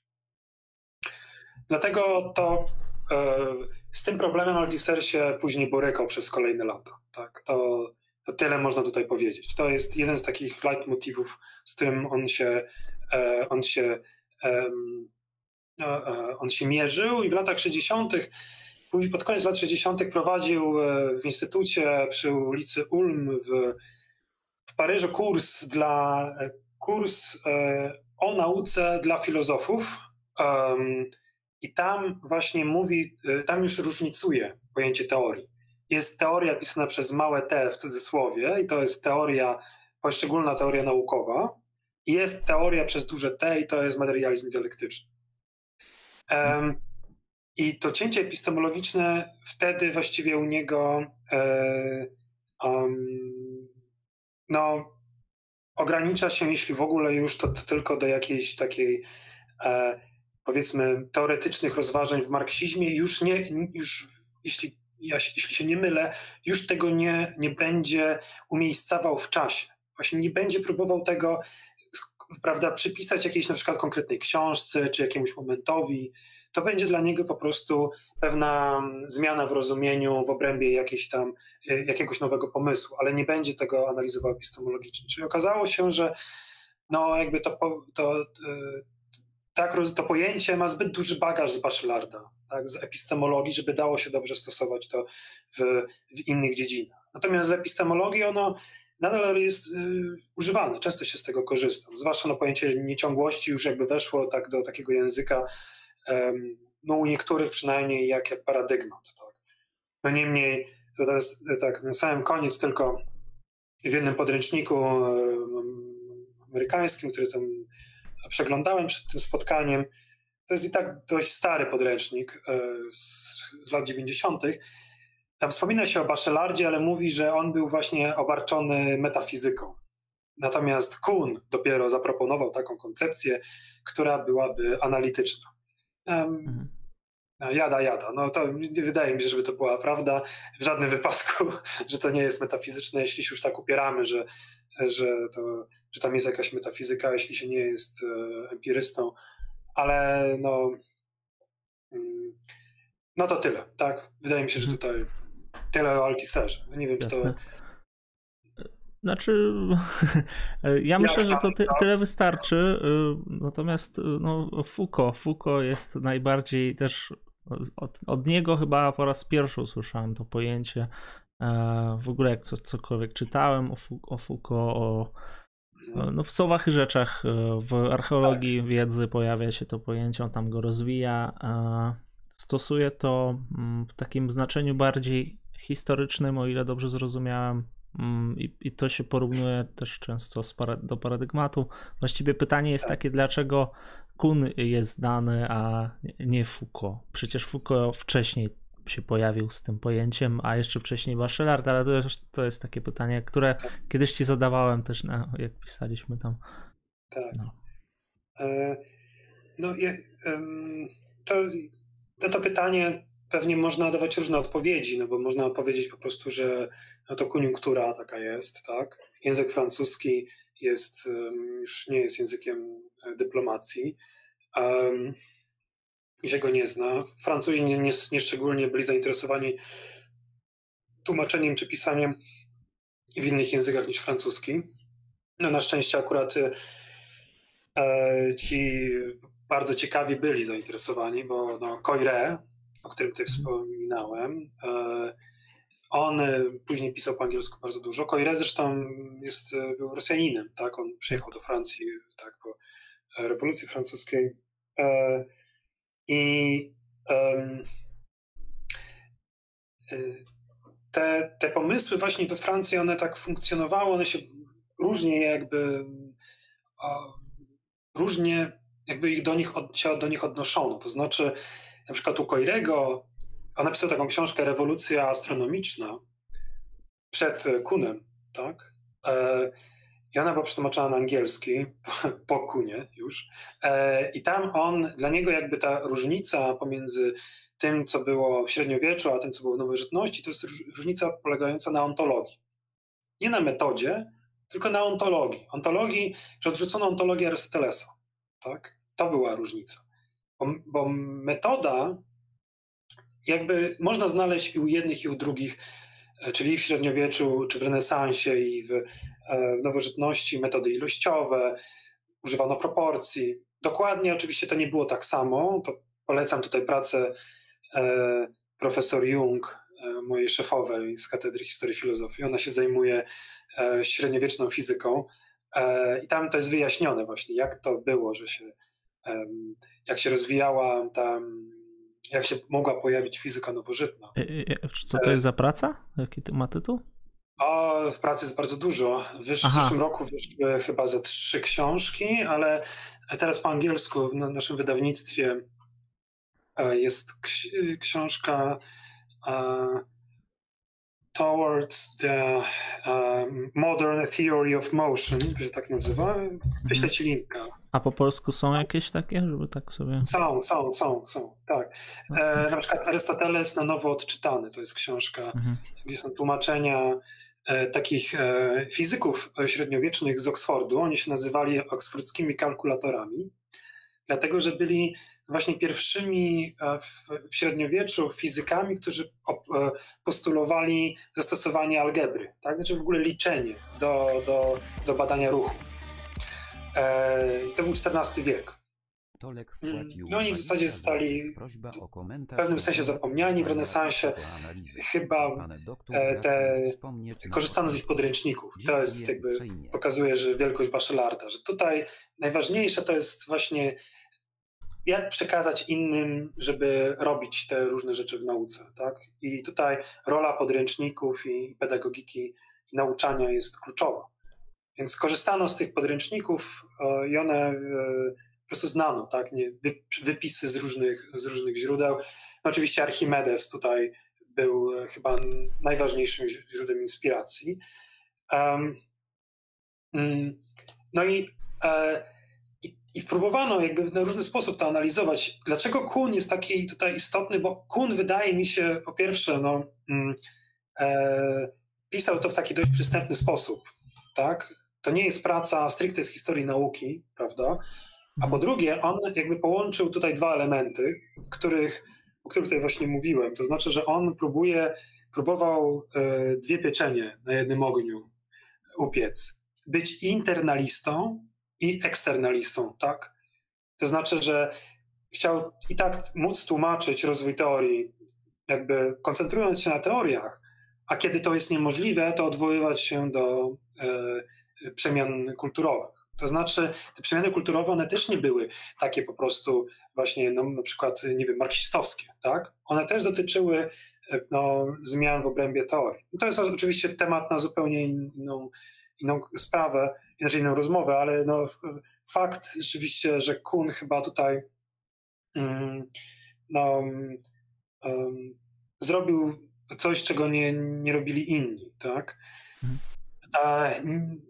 No i wymyśl, prawda, wymyślił nowe pojęcia, to stało się modne, przy czym oczywiście Kuhn jakby nie poświęcił chyba dość uwagi na to, żeby jakby dobrze tą swoją teorię do końca życia dopracować. E, a Foucault jakby nie, te, tego tematu nie, nie zbywał. Bardzo dużo publikował, bardzo dużo wywiadów, tak, w wywiadach Foucault jakby wyjaśniał, o co mu chodziło. I, I, w tych wywiadach e, dużo ich udzielał, więc można to dobrze zrekonstruować, e, jakby, jak to miałoby wyglądać. Kun tego nie robił za bardzo. a mimo to jest bardziej popularny. No i to tak jakoś wyszło. No bo Jasne. To musimy się na tym bardziej jakoś zastanowić z lepszymi ja przykładami. Tak jeszcze wrócił do tego Foucault, ale zanim to zrobię, e, to dostali, dostaliśmy donate'a od Tolka z pytaniem, to znaczy prośbą, e, tak dziękuję bardzo za donate, oczywiście prośba o komentarz na temat zerwania i psychoanalizy, e, bo pan doktor raczył wspomnieć na początku. Dziękuję uprzejmie. Raczyłem wspomnieć, rzeczywiście i um,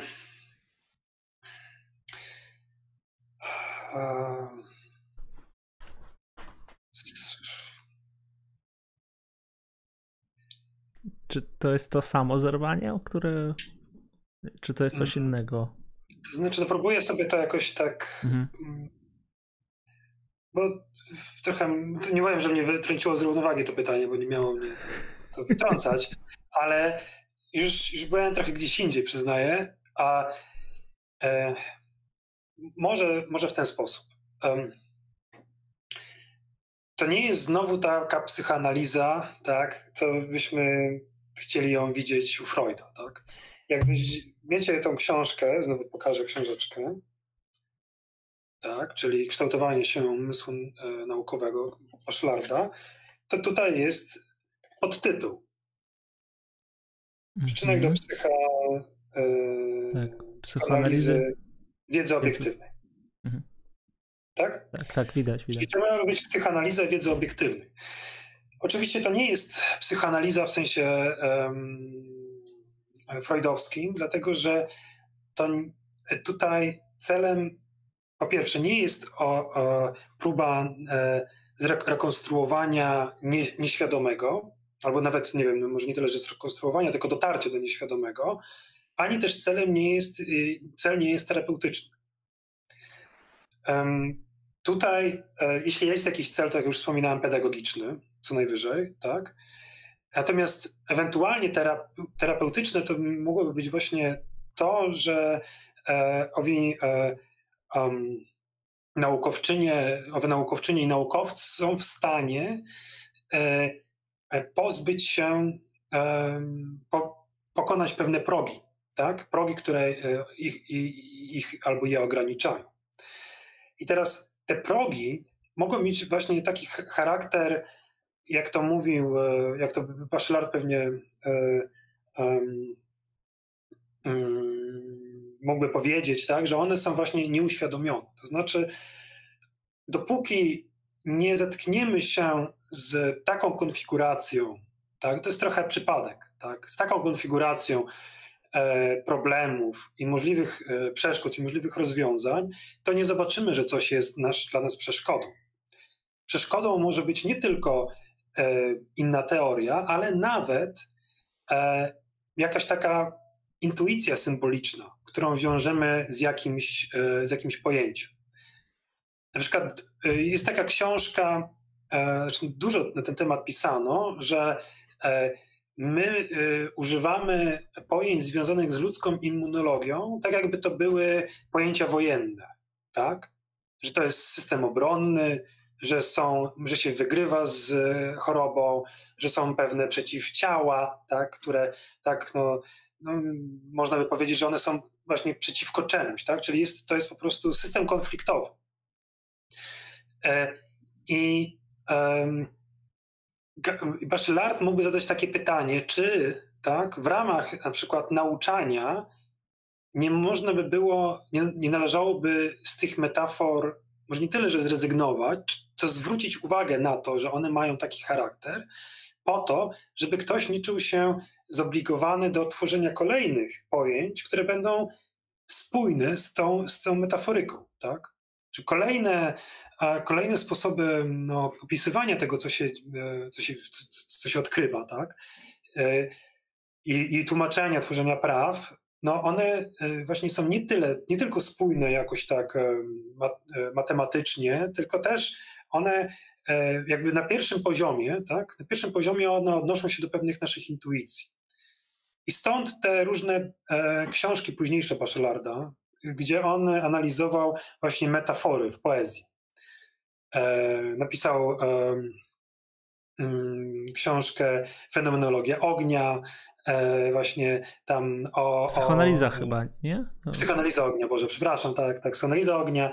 E, tam były e, książki dotyczące e, jakby metafor materialistycznych i tam było o, o, o ziemi i e, o, o, skałach, były, mm, były jakby metafory idealistyczne i tam z kolei były chmury, wiatr i powietrze, więc no jakby dla niego e, to było, jeśli Pewnie to było trochę bliższe jungowskiej psychoanalizie jeśli już, nie? Niż, niż, niż, niż, tej, niż tej freudowskiej.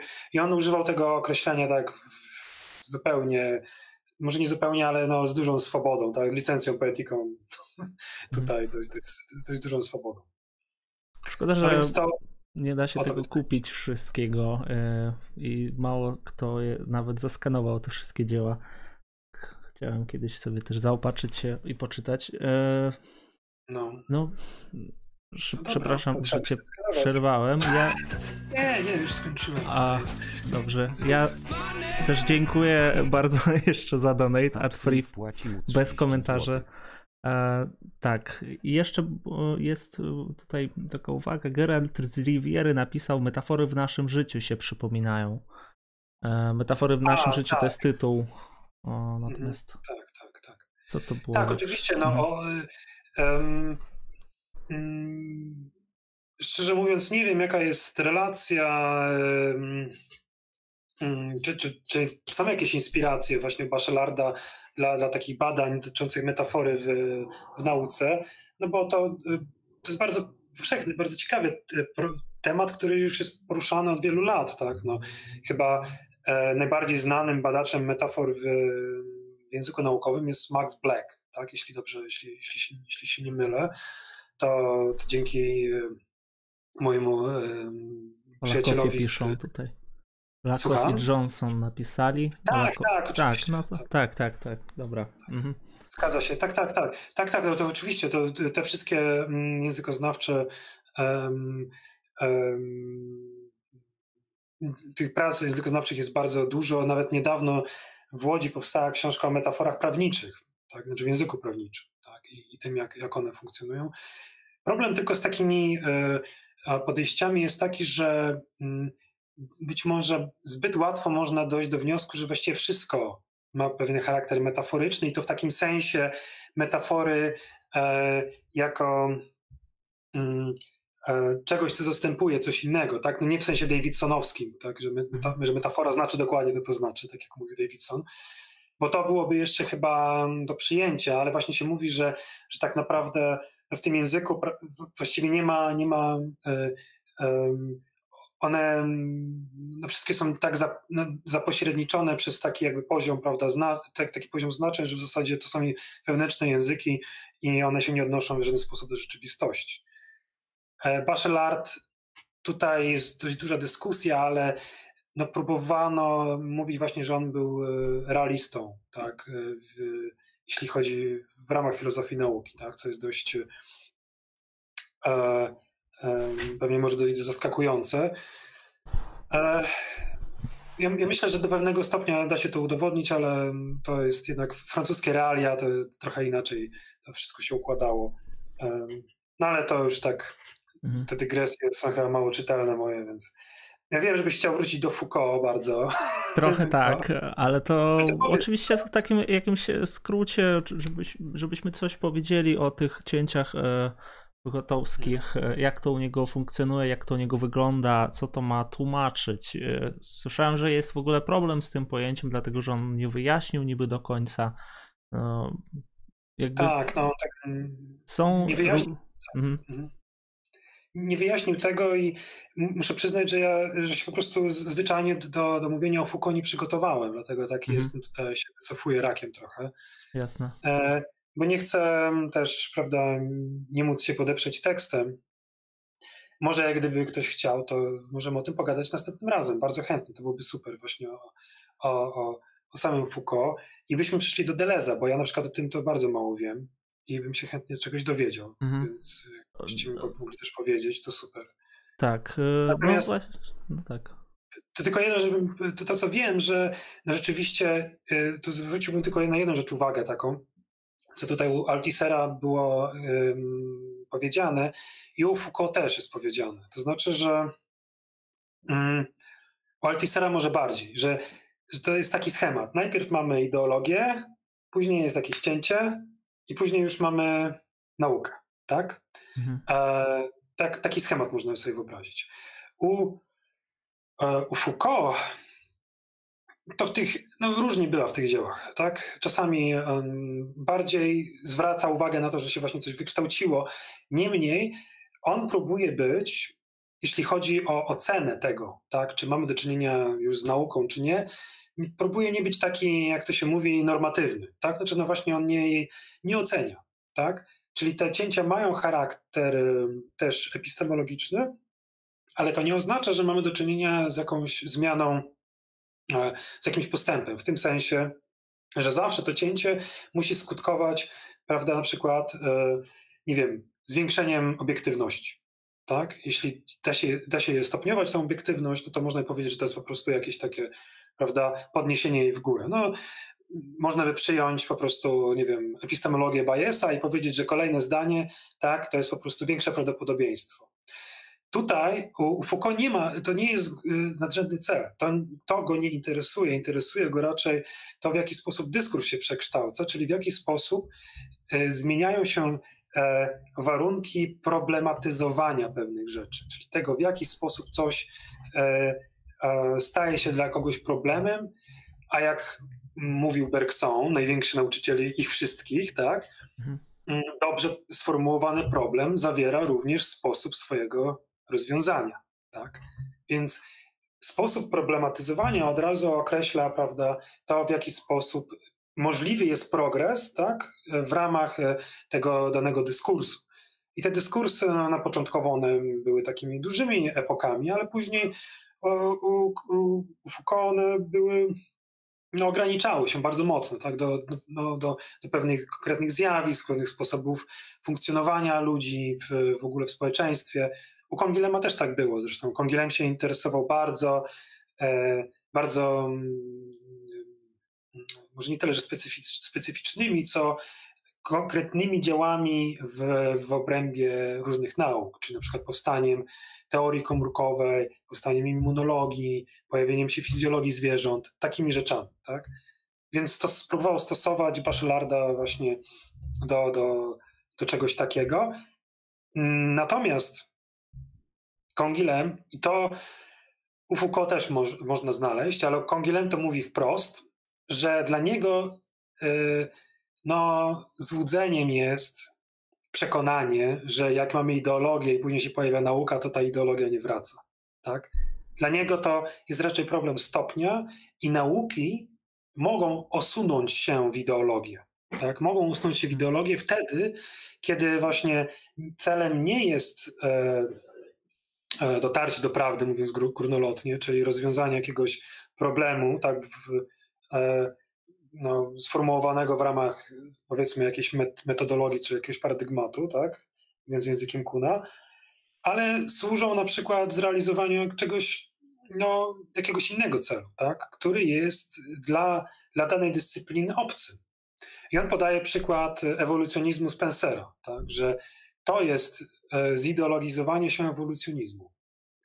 Um, I e, ten przykład um, ale, e, ale Można w jakimś znaleźć... sensie zideologizowanie się i ewolucjonizmu, że po prostu podciąganie wszystkiego pod ewolucjonizm, w sensie przy, tak, każdego zjawiska, przy... tak? Tak, również Aha. zjawiska, e, również e, po pierwsze na dwóch poziomach to jest, dlatego że on chciał uogólnić ewolucję do jakiejś formy matematycznej, uznał, że to jest po prostu no, to survival of the fittest, to jest zasada zachowania energii, tak? Mhm. I to dla niego, z racji tego, że to było e, prawem fizycznym, stosuje się do wszystkich hierarchicznie podległych e, poziomów w świecie, również do konkurencji wolnorynkowej. Tak? Co dla Kongilema jest właśnie ideologicznym nadużyciem, bo próbuje udowodnić jakby wyższość pewnego systemu społecznego, do którego się nie stosuje biologia. To jest, e, to, to była jakby jego, to była jego odpowiedź na to. Hmm. A jeżeli chodzi o wpływy w ogóle Kongilema, e, to czy miał wpływ e, jakiś pośredni, bezpośredni e, na Foucault, czy na, na późniejszych po nim, że tak powiem, um, Francuzów i nie tylko Francuzów? No ja teraz mi przyszło do głowy, że zapomniałem przygotować taką, taki wykresik, bo są mhm. takie różne wykresy właśnie pokazujące te zależności. Jeden z nich nawet mam pod ręką, to Zaraz do niego pójdę, ale tak, no Foucault to Kongilem był jednym z promotorów doktoratu Foucault. Mhm, Więc on, właśnie, o to mi chodzi, tak. tak. wypromował bardzo wielu ludzi, tak? E, no poza tymi filozofami biologii, którzy w Polsce są właściwie w ogóle nieznani, tam Camille Limoges, Dominique Lecour, François Delaporte, to Jean Gaillon, to nikt pewnie tam nie słyszał, ale e, Michel, Michel Serre na przykład był doktorantem Kongilema, Simon Don był doktorantem Kongilema. E, Simon Don w ogóle mieszkał tam we, we wsi obok, więc oni chodzili często na spacery razem. E, to był jego taki bardzo bliski uczeń, o którym mało wiadomo w ogóle i super, że Michał Krzykawski się będzie tym zajmował, bo, bo ja, to bardzo war, warto się nim zainteresować, bez dwóch zdań.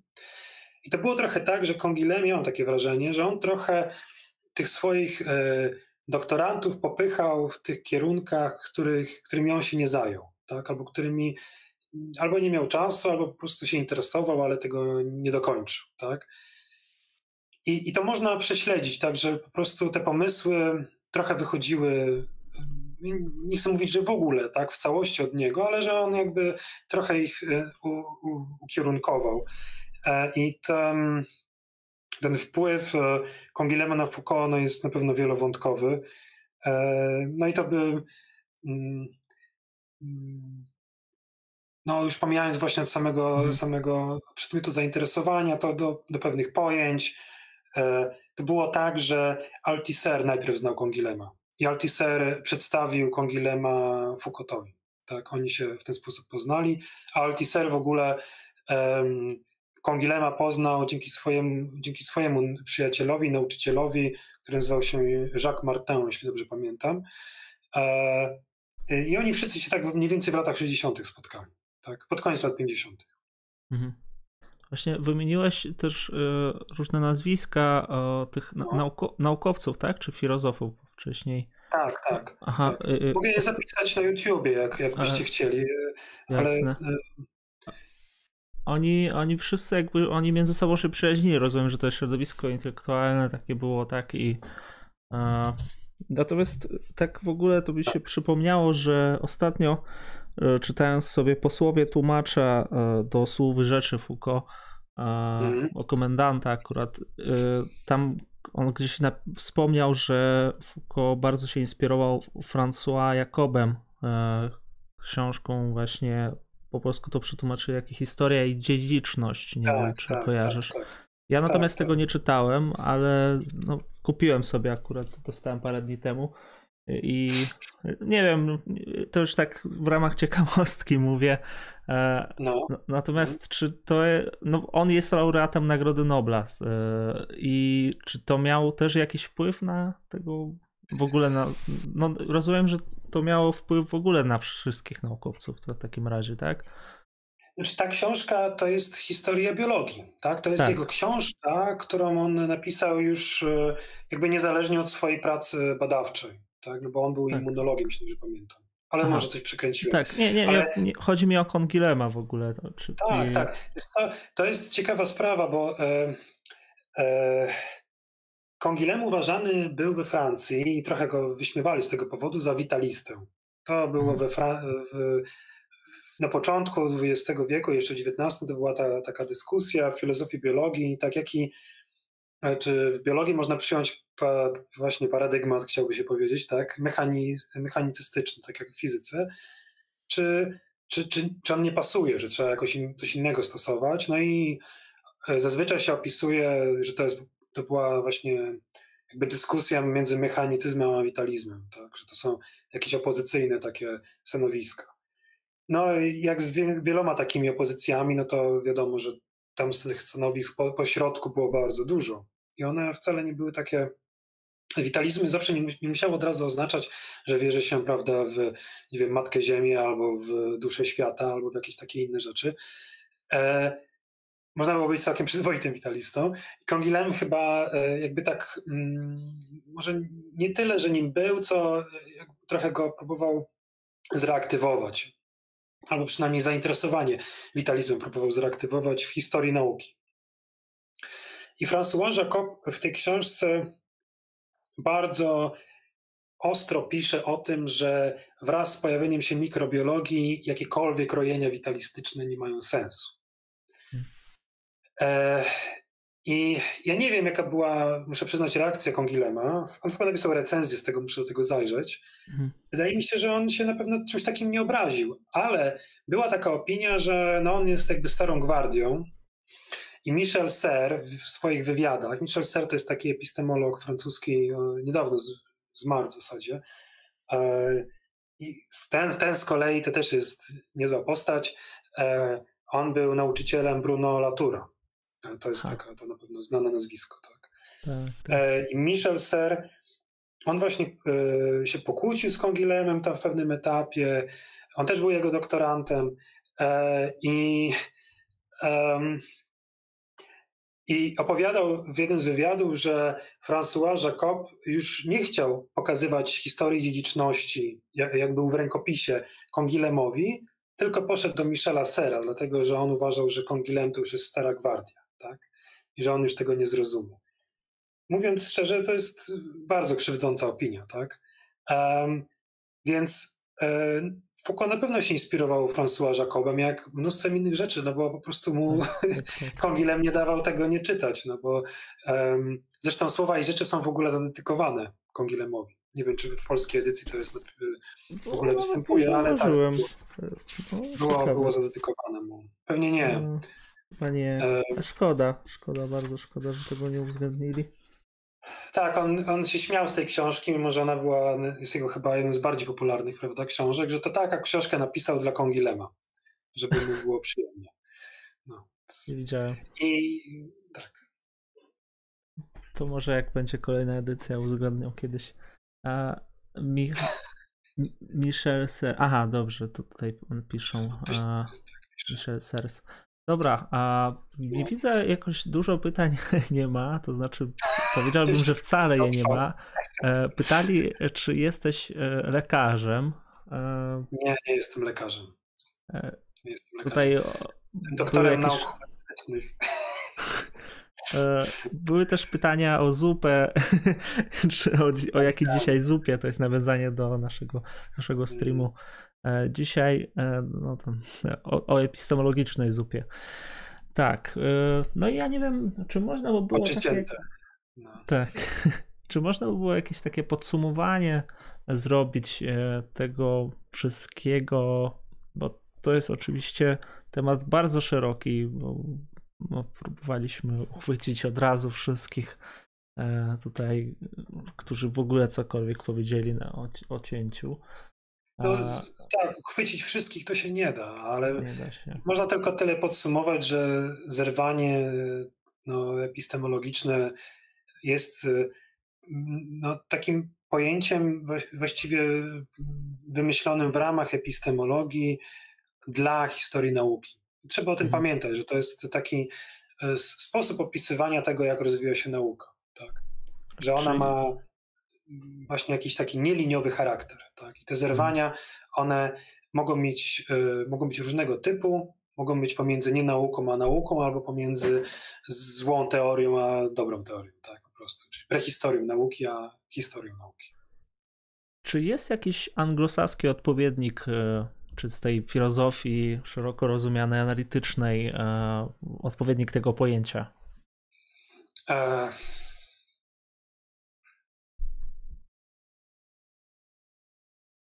Chyba, że nie potrzebują. Wiesz co, no... E, mm, to um, wydaje mi się, że nie. Znaczy, na pewno nie ma jakiegoś takiego super specyficznego. Jeśli się chce powiedzieć coś takiego, to się mówi rewolucja naukowa albo A, para, no para, para, paradigm shift, tak? Mhm. Zmiana, zmiana paradygmatu, po prostu. Jasne. I paradigm Jasne. shift to jest dokładnie to samo w zasadzie, tak? Tym sensie, może oczywiście nie dokładnie to samo, bo zerwanie epistemologiczne, jak tu próbowałem pokazać, to ono może być różnych rzeczy się dotyczyć, tak? Po prostu Bachelard używał słowa zerwanie i w różnych kontekstach, tak? To nie jest tak, że to musi być jed, jeden typ. To on tak pisał trochę tak, tak no, czasami pisał tak bardzo poetycko, no nie? Ale, e, ale dla niego to to, to nie było jakby takie super ważne pojęcie, które wymagało jakiegoś takiego definiowania. Natomiast zmiana paradygmatu już, już jest czymś takim, tak? Próbuje się to bardzo konkretnie zdefiniować, już to właściwie mniej lub bardziej wykonano, tak? No są jakieś różne propozycje tego, jak, jak tą koncepcję kuna można, należałoby rozumieć. Ona ma oczywiście swoje wady różne, ale e, tak, tak, ta koncepcja, tak? Ale generalnie jest chyba w miarę zrozumiała. Mhm. No tak, tylko niestety książki nie da się kupić, ale mam nadzieję, że kiedyś ktoś zaskanuje. Której? Struktury rewolucji e... naukowej? Nie, nie, nie, nie, nie, nie, nie. Teraz mówię o filozofii, która mówi nie Bachelarda. A, to. A tak. to, to ja polecam zdecydowanie bardziej, e, żeby przeczytać e, mhm. to grubsze, czyli kształtowanie się umysłu naukowego. O, dobra. dobra to jest lepszą mamy. książką. Jest lepszą tak. książką i chyba trochę lepiej przetłumaczoną, tak? Mhm. E, mm, no niemniej e, te najważniejsze książki epistemologiczne Bachelarda nie są przetłumaczone. Jasne. Czyli zwłaszcza e, racjonalizm zastosowany. Albo to, wydaje mi się, że to jest chyba jego na, najlepsza książka. Tak, to, mhm. Ale to po francusku jest, także. Google Translator i czytamy. Tak, a czy, czy masz kiedyś zamiar przetłumaczyć e, coś z Kongilheima? Jakąś e, Kongile, Kongilheima już. Kongilema. Kongilema. To, no tak jak to na początku mówiłem, no, może, hmm. może to powtarzam, tak, no dzięki, że, że, że, to, że to teraz możemy powiedzieć jeszcze raz, że, że być może w przyszłym roku ukaże się jego książka dotycząca filozofii nauki, e, filozofii biologii właśnie, którą można by przeczytać, jak, można by przetłumaczyć jako ten e, tytuł, można by przetłumaczyć jako Poznanie życia. Mhm. E, to jest e, zbiór jego artykułów. Bardzo ciekawa sprawa. Jeden z tych artykułów już jest po polsku przetłumaczony. Monstrualność i to, co monstrualne, chyba to tak jest po polsku. To też komendant przetłumaczył jakiś czas temu. Jeszcze żył. A jakie wydawnictwo, jeżeli to nie jest tajemnica? To, ten, to poznanie ży życia, tak? gdzie wyjdzie. Tak, tak, tak, tak. No, na Uniwersytecie Śląskim. Być może. Tak?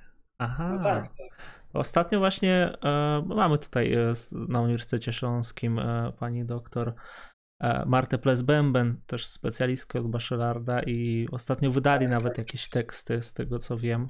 E, natomiast e, to w, w twoim tak? tłumaczeniu o. będzie książka. Tak, Kongilema w moim, tak, tak. Aha, tak. Aha. A to muszę koniecznie zobaczyć, co pani Plesbemben wydała, bo ona jest świetną specjalistką i zresztą też się na fenomenologii dobrze zna, więc tak. Tak. Super. E, znaczy, ja nie wiem, czy wydali, natomiast widziałem już, e, widziałem tą książkę, na, znaczy, na, można tak powiedzieć, na żywo, ale nie wiem, czy ona jest, pewnie, pewnie powinna być. Też chciałem. A, a, a masz kopię? Nie, nie, nie. No dobra. E, dobrze, ja myślę, że będziemy kończyć w takim razie. Ja o. dziękuję bardzo Tobie przede wszystkim, że wziąłeś udział e, w tym przedsięwzięciu. Ja bardzo dziękuję. Mam nadzieję, że tak. Fajnie się gadało. Mam nadzieję, że jeszcze się zobaczymy na tych e, na streamach i w ogóle. Natomiast no jeżeli chodzi o komentarze, to nie mieliśmy dużo pytań, dlatego że temat jest nowy, nieznany, tak często bywa. Tak, jest. E, dziękuję, że, że pomagaliście nam tutaj przypomnieć jakieś nazwy, różne e, tytuły książek. Mm, dziękuję też jest. za donaty i jeszcze, jeszcze, aha, Kuba Kubek pyta, pyta czy, czy, dużo przegapił. Właściwie to wszystko przegapiłeś, ale możesz nie, zobaczyć nie, nie. na YouTubie. Ja tylko powiem, że możecie subskrybować, lajkować i to nas motywuje poniekąd też, żebyśmy dalej robili te rzeczy wszystkie. Jak jest odzew, to widać, że to, jest, że to kogoś w ogóle obchodzi, interesuje. E, no, koniecznie, ale... wpłacajcie na Patronite'a, bo chłopaki mają ważną robotę. Awataros ja nie mam nic, ale może będę miał może Insta, więc zapraszam. nic tam nie ma. To jak, jak, pojawi się Insta, to możemy tam link podlinkować. E, Avatarus 1 pisze, mi się bardzo podobało. No to, to, to się cieszymy. Dzięki za ciekawy stream, Marcinie. Dużo nowych nazwisk do e, przebadania, pisze Dawid. Dobrze, to wszystko na dzisiaj i do później, a ciebie jeszcze poproszę na chwilkę zostać, Jasne. w sensie tutaj ze mną. Dobrze. To na razie. Do widzenia.